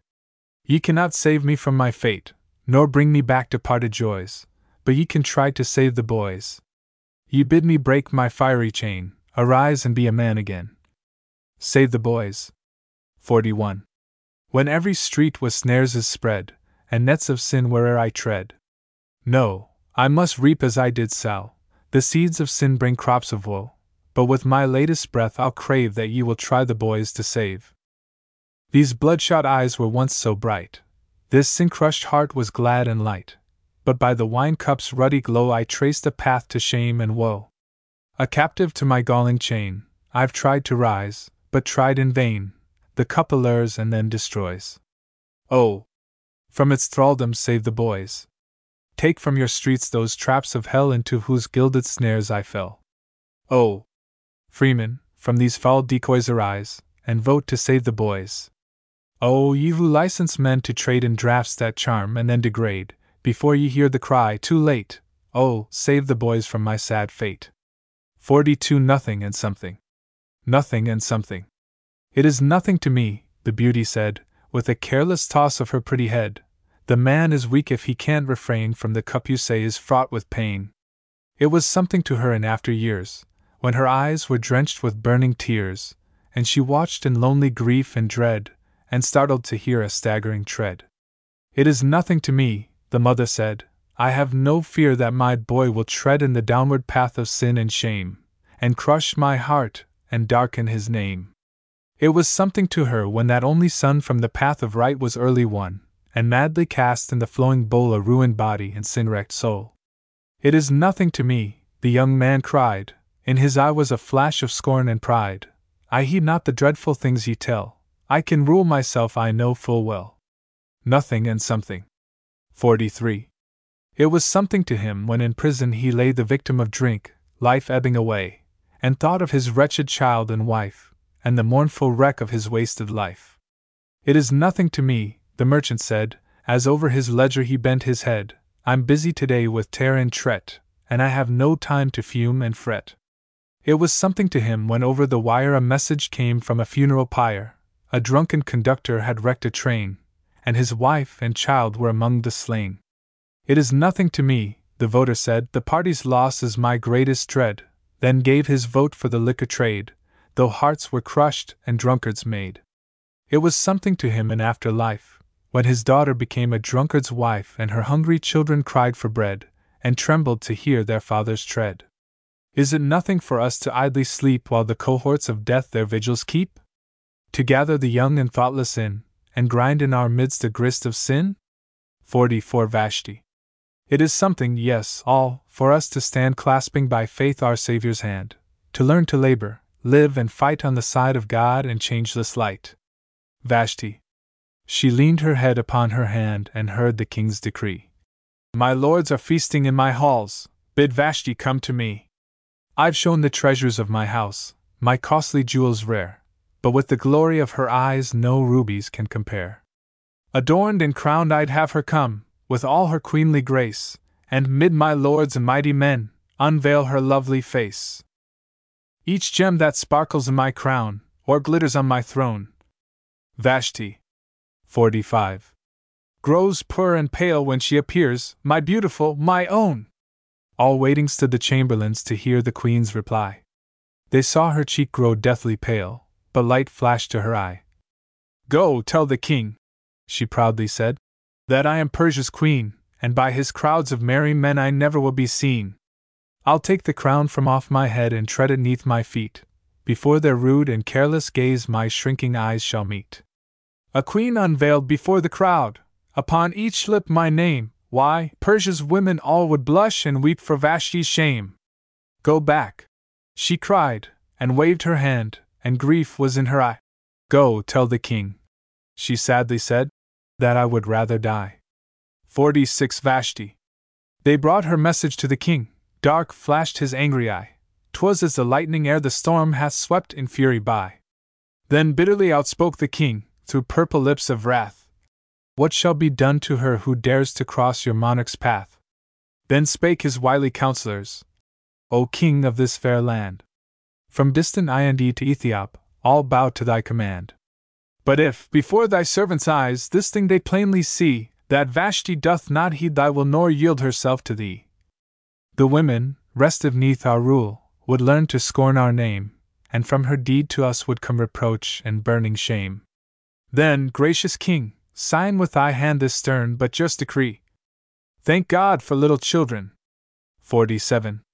That Vashti lay aside her crown, thy queen no more to be. She heard again the king's command, and left her high estate. Strong in her earnest womanhood, she calmly met her fate. And left the palace of the king, proud of her spotless name, a woman who could bend to grief, but would not bow to shame. Thank God for little children. Thank God for little children, bright flowers by earth's wayside, the dancing, joyous lifeboats upon life's stormy tide. Thank God for little children, when our skies are cold and gray, they come as sunshine to our hearts, and charm our cares away. 48. Thank God for little children. I almost think the angels, who tend life's garden fair, drop down the sweet wild blossoms that bloom around us here. It seems a breath of heaven round many a cradle lies, and every little baby brings a message from the skies. Dear mothers, guard these jewels. As sacred offerings meet, a wealth of household treasures to lay at Jesus' feet. The Martyr of Alabama. Tim Thompson, a little Negro boy, was asked to dance for the amusement of some white toughs. He refused, saying he was a church member. One of the men knocked him down with a club and then danced upon his prostrate form. He then shot the boy in the hip. The boy is dead. His murderer is still at large. News item. He lifted up his pleading eyes and scanned each cruel face, where cold and brutal cowardice had left its evil trace. It was when tender memories round Bethlehem's manger lay. 49. 50. The Martyr of Alabama. And mothers told their little ones of Jesus' natal day, and of the Magi from the east who came their gifts to bring, and bow in reverence at the feet of Salem's newborn king. And how the herald angels sang the choral song of peace, that war should close his wrathful lips, and strife and carnage cease. At such an hour men well may hush their discord and their strife, and o'er that manger clasp their hands with gifts to brighten life. Alas! That in our favored land, that cruelty and crime should cast their shadows o'er a day. The fairest pearl of time. A dark browed boy had drawn anear a band of savage men, just as a hapless lamb might stray into a tiger's den. The martyr of Alabama. 51. Cruel and dull, they saw in him for sport an evil chance, and then demanded of the child to give to them a dance. Come dance for us, the rough men said. I can't, the child replied. I cannot for the dear Lord's sake, who for my sins once died. Though they were strong and he was weak, he wouldn't his Lord deny. His life lay in their cruel hands, but he for Christ could die. Heard they aright? Did that brave child their mandates dare resist? Did he against their stern commands have courage to insist? Then recklessly a man arose and dealt a fearful blow. He crushed the portals of that life, and laid the brave child low, and trampled on his prostrate form, as on a broken toy. 52 The Martyr of Alabama. Then danced with careless, brutal feet upon the murdered boy. Christians! Behold that martyred child! His blood cries from the ground, before the sleepless eye of God, he shows each gaping wound. Oh! Church of Christ, arise! Arise! Lest crimson stain thy hand, when God shall inquisition make for blood shed in the land. Take sackcloth of the darkest hue, and shroud the pulpits round, servants of him who cannot lie sit mourning on the ground. Let holy horror blanch each brow, pale every cheek with fears, and rocks and stones, if he could speak, you well might melt to tears. Through every fane send forth a cry of sorrow and regret, nor in an hour of careless ease thy brother's wrongs forget. The night of death. 53. Veil not thine eyes, nor close thy lips, nor speak with bated breath. This evil shall not always last, the end of it is death. Avert the doom that crime must bring upon a guilty land, strong in the strength that God supplies, for truth and justice stand. For Christless men, with reckless hands, are sowing round thy path the tempests wild that yet shall break in whirlwinds of God's wrath. The night of death. 'Twas a night of dreadful horror, death was sweeping through the land, and the wings of dark destruction were outstretched from strand to strand. Strong men's hearts grew faint with terror, as the tempest and the waves. 50 For the night of death. Wrecked their homes and swept them downward, suddenly to yawning graves. Mid the wastes of ruined households, and the tempest's wild alarms, stood a terror stricken mother with a child within her arms. Other children huddled round her, each one nestling in her heart. Swift in thought and swift in action, she at least from one must part. Then she said unto her daughter, Strive to save one child from death. Which one? said the anxious daughter, as she stood with bated breath. Oh! The anguish of that mother, what despair was in her eye! All her little ones were precious. Which one should she leave to die? Then outspake the brother Benny. I will take the little one. No! exclaimed the anxious mother. No, my child, it can't be done. The night of death. 55. See! My boy, the waves are rising. Save yourself and leave the child. I will trust in Christ, he answered, grasped the little one and smiled. Through the roar of wind and waters ever and anon she cried, but throughout the night of terror never Benny's voice replied. But above the waves wild surging he had found a safe retreat, as if God had sent an angel just to guide his wandering feet. When the storm had spent its fury, and the sea gave up its dead, she was mourning for her loved ones, lost amid that night of dread. While her head was bowed in anguish, on her ear there fell a voice, bringing surcease to her sorrow, bidding all her heart rejoice. Didn't I tell you true? said Benny, and his eyes were full of light. 56 Mother's Treasures.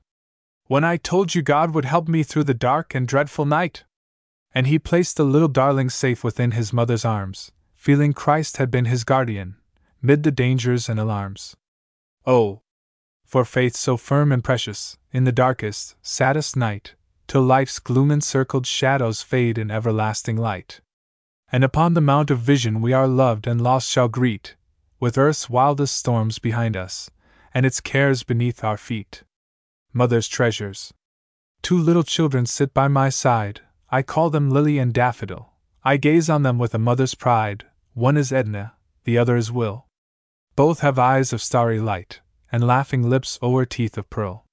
Mother's treasures. 57. I would not change for a diadem my noble boy and darling girl. Tonight my heart o'erflows with joy. I hold them as a sacred trust. I fain would hide them in my heart, safe from tarnish of moth and rust. What should I ask for my dear boy? The richest gifts of wealth or fame? What for my girl? A loving heart, and a fair and a spotless name? What for my boy? That he should stand a pillar of strength to the state.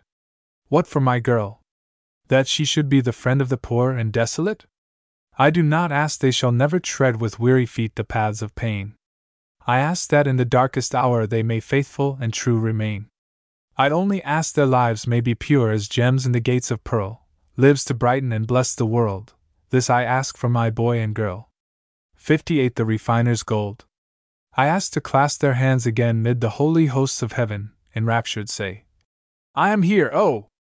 God, and the children thou hast given. The refiner's gold. He stood before my heart's closed door, and asked to enter in, but I had barred the passage o'er by unbelief and sin. He came with nail prints in his hands, to set my spirit free. With wounded feet he trod a path to come and sup with me. He found me poor and brought me gold, the fire of love had tried, and garments whitened by his blood, my wretchedness to hide. The glare of life had dimmed my eyes, its glamour was too bright. He came with ointment in his hands to heal my darkened sight. The refiner's gold. 59. He knew my heart was tempest tossed, by care and pain oppressed. He whispered to my burdened heart, Come unto me and rest.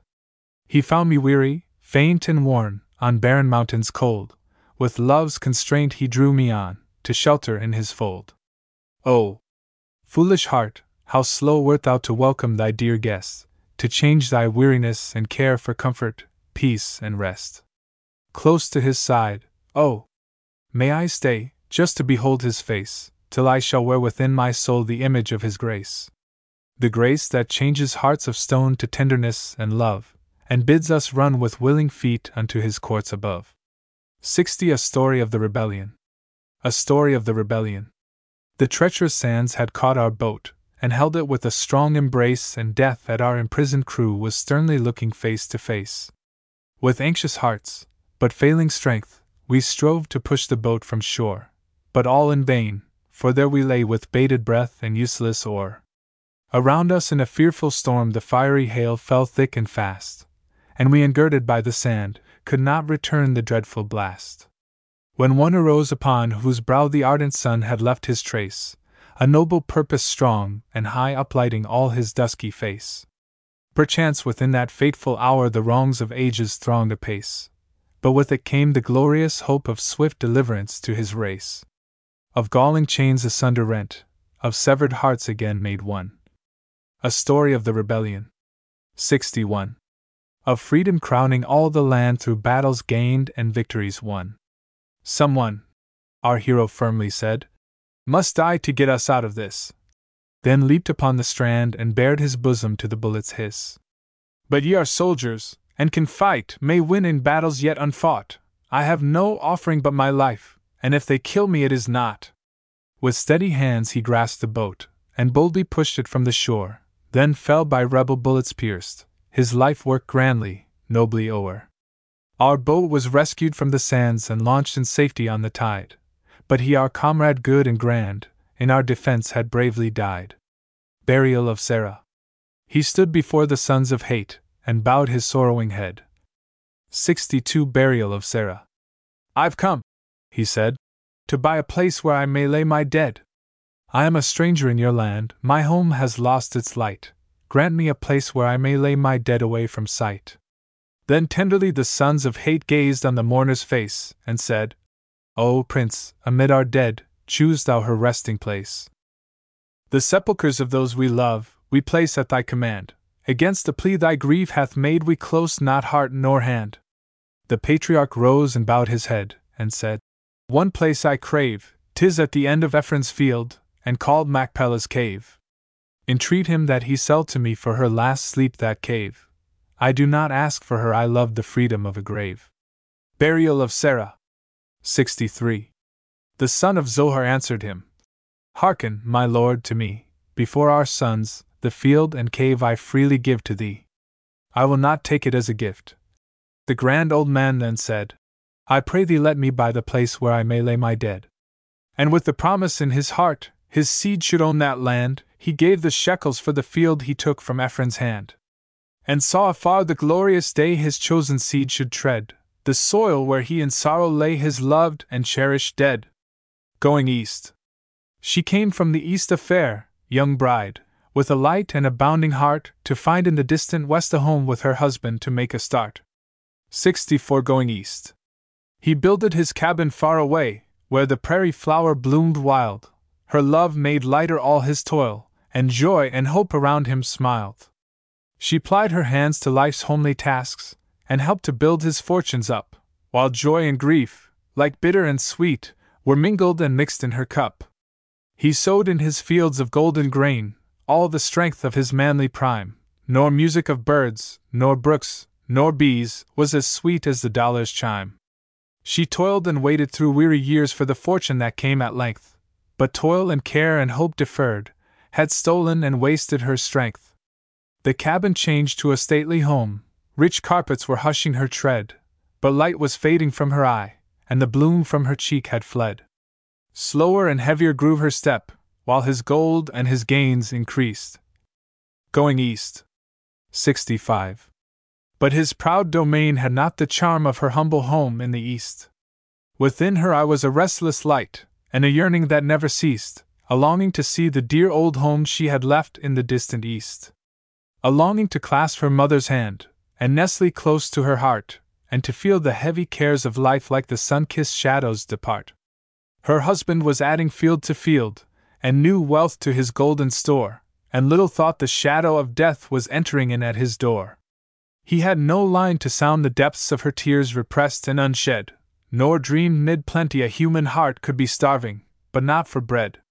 The hungry heart was stilled at last, its restless, baffled yearning ceased. A lonely man sat by the bier of a corpse that was going east. 66 The Hermit's Sacrifice. The Hermit's Sacrifice. From Rome's palaces and villas gaily issued forth a throng, from her humbler habitations moved a human tide along. Haughty dames and blooming maidens, men who knew not mercy's sway, thronged into the Colosseum on that Roman holiday. From the lonely wilds of Asia, from her jungles far away, from the distant torrid regions, Rome had gathered beasts of prey. Lions restless, roaring, rampant, tigers with their stealthy tread, leopards bright, and fierce, and fiery, met in conflict wild and dread. Fierce and fearful was the carnage of the maddened beasts of prey, as they fought, and rent each other urged by men more fierce than they. Till, like muffled thunders breaking on a vast and distant shore, the hermit's sacrifice.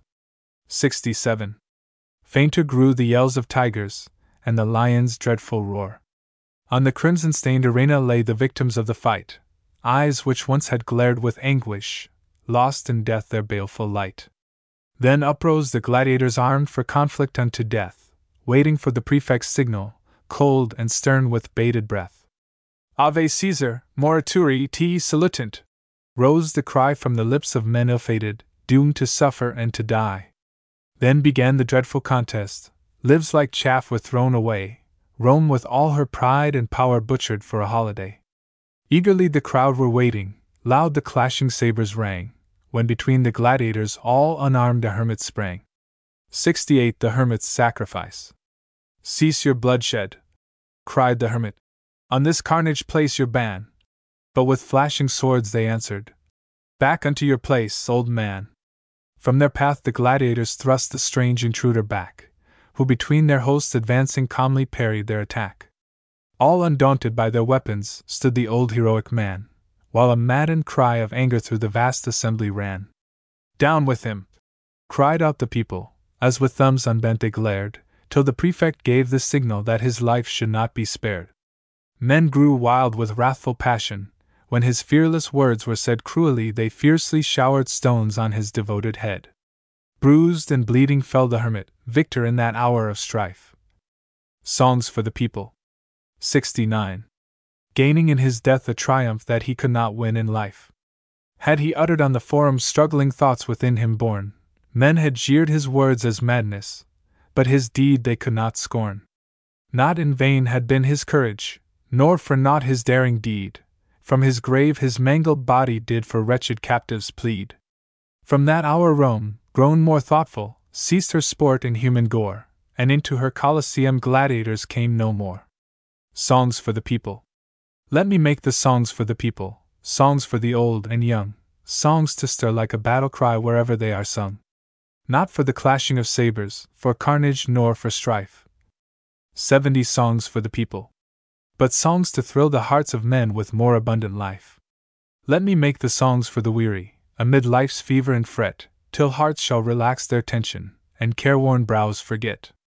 Let me sing for little children, before their footsteps stray, sweet anthems of love and duty, to float o'er life's highway. I would sing for the poor and aged, when shadows dim their sight, of the bright and restful mansions, where there shall be no night. Our world, so worn and weary, needs music, pure and strong, to hush the jangle and discords of sorrow, pain, and wrong. Music to soothe all its sorrow, till war and crime shall cease, and the hearts of men grown tender girdle the world with peace. Let the light enter. 71 Let the light enter. The dying words of Goethe. Light! More light! The shadows deepen, and my life is ebbing low. Throw the windows widely open, light! More light! Before I go. Softly let the balmy sunshine play around my dying bed, ere the dimly lighted valley I with lonely feet must tread. Light! More light! For death is weaving shadows round my waning sight, and I fain would gaze upon him through a stream of earthly light. Not for greater gifts of genius, not for thoughts more grandly bright, all the dying poet whispers is a prayer for light, more light. Heeds he not the gathered laurels, fading slowly from his sight? All the poet's aspirations center in that prayer for light. 72 An appeal to my countrywomen. Gracious Savior, when life's daydreams melt and vanish from the sight, may our dim and longing vision then be blessed with light, more light. An appeal to my countrywomen. You can sigh o'er the sad eyed Armenian who weeps in her desolate home. You can mourn o'er the exile of Russia from kindred and friends doomed to roam. You can pity the men who have woven from passion and appetite chains to coil with a terrible tension around their heartstrings and brains. You can sorrow o'er little children disinherited from their birth, the wee waifs and toddlers neglected, robbed of sunshine, music, and mirth. For beasts you have gentle compassion, your mercy and pity they share. For the wretched, outcast, and fallen you have tenderness, love, and care. An appeal to my countrywomen. 73. But hark! From our southland are floating sobs of anguish, murmurs of pain, and women heart stricken are weeping over their tortured and their slain. On their brows the sun has left traces, shrink not from their sorrow and scorn. When they entered the threshold of being the children of a king were born. Each comes as a guest to the table the hand of our God has outspread, to fountains that ever leap upward, to share in the soil we all tread. When ye plead for the wrecked and fallen, the exile from far distant shores, remember that men are still wasting life's crimson around your own doors. Have ye not, oh, my favorite sisters, just a plea, a prayer or a tear, for mothers who dwell neath the shadows of agony, hatred, and fear? Men may tread down the poor and lowly, may crush them in anger and hate. 74 An appeal to my countrywomen. But surely the mills of God's justice will grind out the grist of their fate. Oh, people sin laden and guilty, so lusty and proud in your prime, the sharp sickles of God's retribution will gather your harvest of crime. Weep not, O my well sheltered sisters, weep not for the Negro alone, but weep for your sons who must gather the crops which their fathers have sown. Go read on the tombstones of nations of chieftains who masterful trod, the sentence which time has engraven, that they had forgotten their God. Tis the judgment of God that men reap the tares which in madness they sow, sorrow follows the footsteps of crime, and sin is the consort of woe. Then and now. 75 Then and now. Build me a nation, said the Lord. The distant nations heard the word Build me a nation true and strong, bar out the old world's hate and wrong. For men had traced with blood and tears the trail of weary wasting years, and torn and bleeding martyrs trod through fire and torture up to God. While in the hollow of his hand God hid the secret of our land, men warred against their fiercest foes, and kingdoms fell and empires rose, till, weary of the old world strife, men sought for broader, freer life, and plunged into the ocean's foam to find another, better home. And, like a vision fair and bright, the new world broke upon their sight. Men grasped the prize, grew proud and strong, and cursed the land with crime and wrong. The Indian stood despoiled of lands, the Negro bound with servile bands, oppressed through weary years of toil, his blood and tears bedewed the soil. 76 Then and now. Then God arose in dreadful wrath, and judgment streamed around his path. His hand the captive's fetters broke, his lightnings shattered every yoke. As Israel through the Red Sea trod, led by the mighty hand of God, they passed to freedom through a flood, whose every wave and surge was blood. And slavery, with its crime and shame, went down in wrath and blood and flame. The land was billowed o'er with graves where men had lived and died as slaves. Four and thirty years. What change since then? Beings once chattels now are men.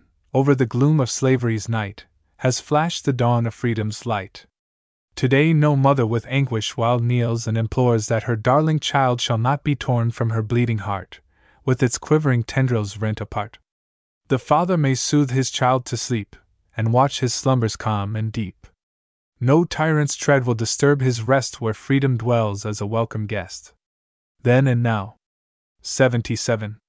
His walls may be bare of pictured grace, his fireside the lowliest place, but the wife and children sheltered there are his to defend and guard with care. Where haughty tyrants once bore rule are ballot box and public school. The old slave pen of former days gives place to fanes of prayer and praise. Tonight we would bring our meed of praise to noble friends of darker days, the men and women crowned with light, the true and tried in our gloomy night.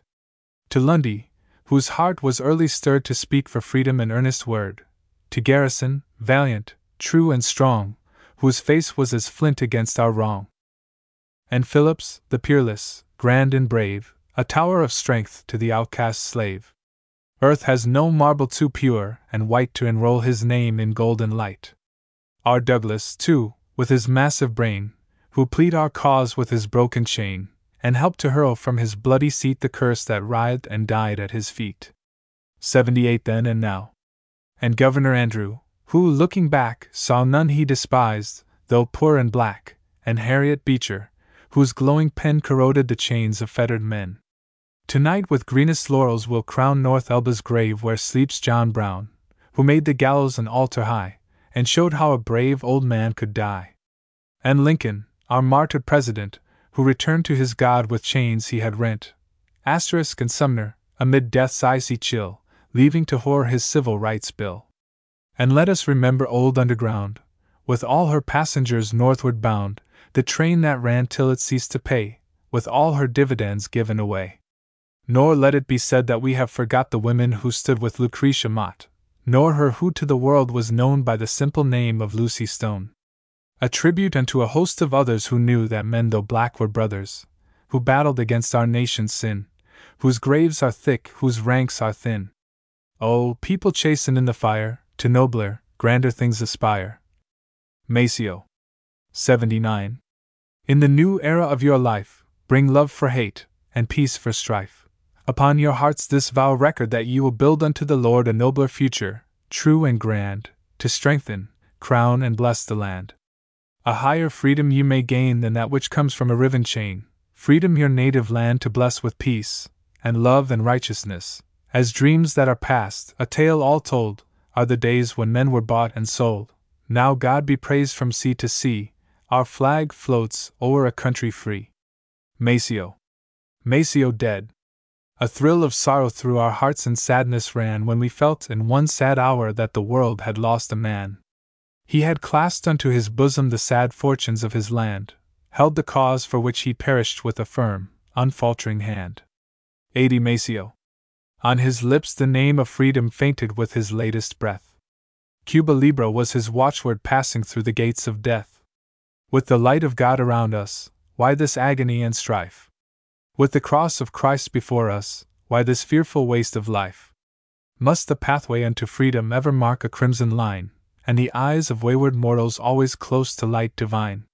Must the hearts of fearless valor fail mid crime and cruel wrong, when the world has read of heroes brave and earnest, true and strong? Men to stay the floods of sorrow sweeping round each war crushed heart, men to say to strife and carnage, From our world henceforth depart. God of peace and God of nations, haste! Oh, haste the glorious day! Maceo. 81. When the reign of our Redeemer o'er the world shall have its sway. When the swords now blood encrusted, spears that reap the battlefield, shall be changed to higher service, helping earth rich harvests yield. Where the widow weeps in anguish, and the orphan bows his head, grant that peace and joy and gladness may like holy angels tread. Pity, O our God, the sorrow of thy world from the astray, lead us from the paths of madness unto Christ the living way. Year by year the world grows weary neath its weight of sin and strife, though the hands once pierced and bleeding offer more abundant life. May the choral song of angels heard upon Judea's plain sound throughout the earth the tidings of that old and sweet refrain. 82 Only a word. Till our world, so sad and weary, finds the balmy rest of peace, peace to silence all her discords, peace till war and crime shall cease. Peace to fall like gentle showers, or on parched flowers dew, till our hearts proclaim with gladness, Lo, he mocketh all things new. Fishers of men, I had a dream, a very dream, before my ravished sight the city of my Lord arose, with all its love and light. The music of a myriad harps flowed out with sweet accord, and saints were casting down their crowns in homage to our Lord. Fishers of men. 83. My heart leaped up with untold joy, life's toil and pain were o'er, my weary feet at last had found the bright and restful shore. Just as I reached the gates of light, ready to enter in, from earth arose a fearful cry of sorrow and of sin. I turned, and saw behind me surge a wild and stormy sea, and drowning men were reaching out imploring hands to me. And every lip was blanched with dread, and moaning for relief. The music of the golden harps grew fainter for their grief. Let me return, I quickly said, close to the pearly gate. My work is with these wretched ones, so wrecked and desolate. An angel smiled and gently said, This is the gate of life Wilt thou return to earth's sad scenes, its weariness and strife? 84 Signing the pledge. To comfort hearts that sigh and break, to dry the falling tear, wilt thou forego the music sweet entrancing now thy ear? I must return, I firmly said. The strugglers in that sea shall not reach out beseeching hands in vain for help to me. I turned to go, but as I turned, the gloomy sea grew bright, and from my heart there seemed to flow ten thousand cords of light. And sin wrecked men, with eager hands did grasp each golden cord, and with my heart I drew them on to see my gracious Lord. Again I stood beside the gate. My heart was glad and free, for with me stood a rescued throng the Lord had given me. The Lost Bells. 85 The Lost Bells. Year after year the artist wrought with earnest, loving care, the music flooding all his soul to pour upon the air. For this no metal was too rare, he counted not the cost, nor deemed the years in which he toiled as labor vainly lost. When morning flushed with crimson light the golden gates of day, he longed to fill the air with chimes sweet as a matin's lay. And when the sun was sinking low within the distant west, he gladly heard the bells he wrought herald the hour of rest. The music of a thousand harps could never be so dear as when those solemn chants and thrills fell on his listening ear. He poured his soul into their chimes, and felt his toil repaid. He called them children of his soul, his home may near them made. 86 The Lost Bells. But evil days came on apace, war spread his banner wide, and from his village snatched away the artist's love and pride. At dewy morn and stilly eve the chimes no more he heard, with dull and restless agony his spirit's depths was stirred. A weary longing filled his soul, it bound him like a spell.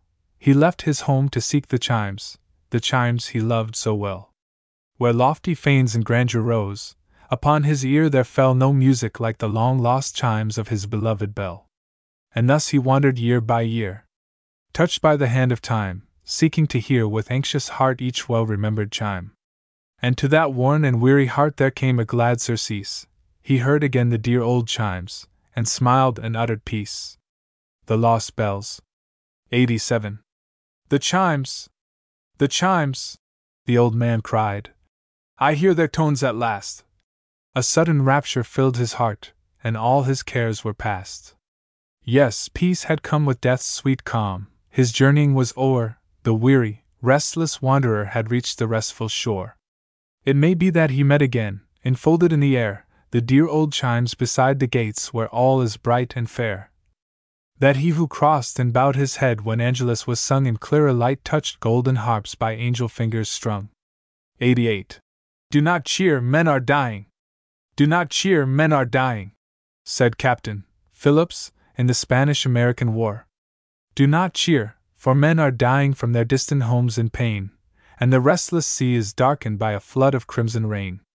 Do not cheer, for anxious mothers wait and watch in lonely dread, vainly waiting for the footsteps never more their paths to tread. Do not cheer, while little children gather round the widowed wife, wondering why an unknown people sought their own dear father's life.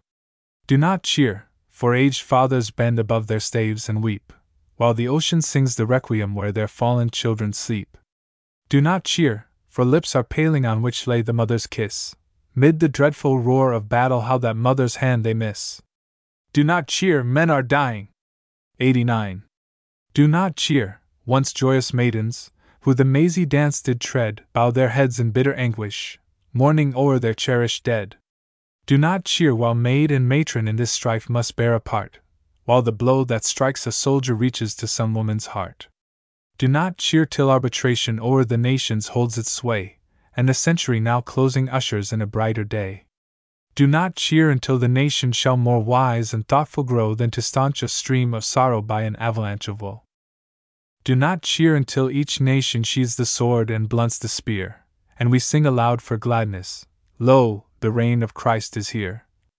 And the banners of destruction from the battlefield are furled, and the peace of God descending rests upon a restless world. 90. The burdens of all. The burdens of all. We may sigh o'er the heavy burdens of the black, the brown, and white, but if we all clasped hands together, the burdens would be more light. How to solve life's saddest problems, its weariness, want, and woe, was answered by one who suffered in Palestine long ago. He gave from his heart this precept to ease the burdens of men. As ye would that others do to you, do ye even so to them. Life's heavy, wearisome burdens will change to a gracious trust when men shall learn in the light of God to be merciful and just. Where war has sharpened his weapons, and slavery masterful had, let white and black and brown unite to build the kingdom of God. And never attempt in madness to build a kingdom or state, through greed of gold or lust of power, on the crumbling stones of hate. The burdens will always be heavy, the sunshine fade into night, till mercy and justice shall cement the black, the brown, and the white.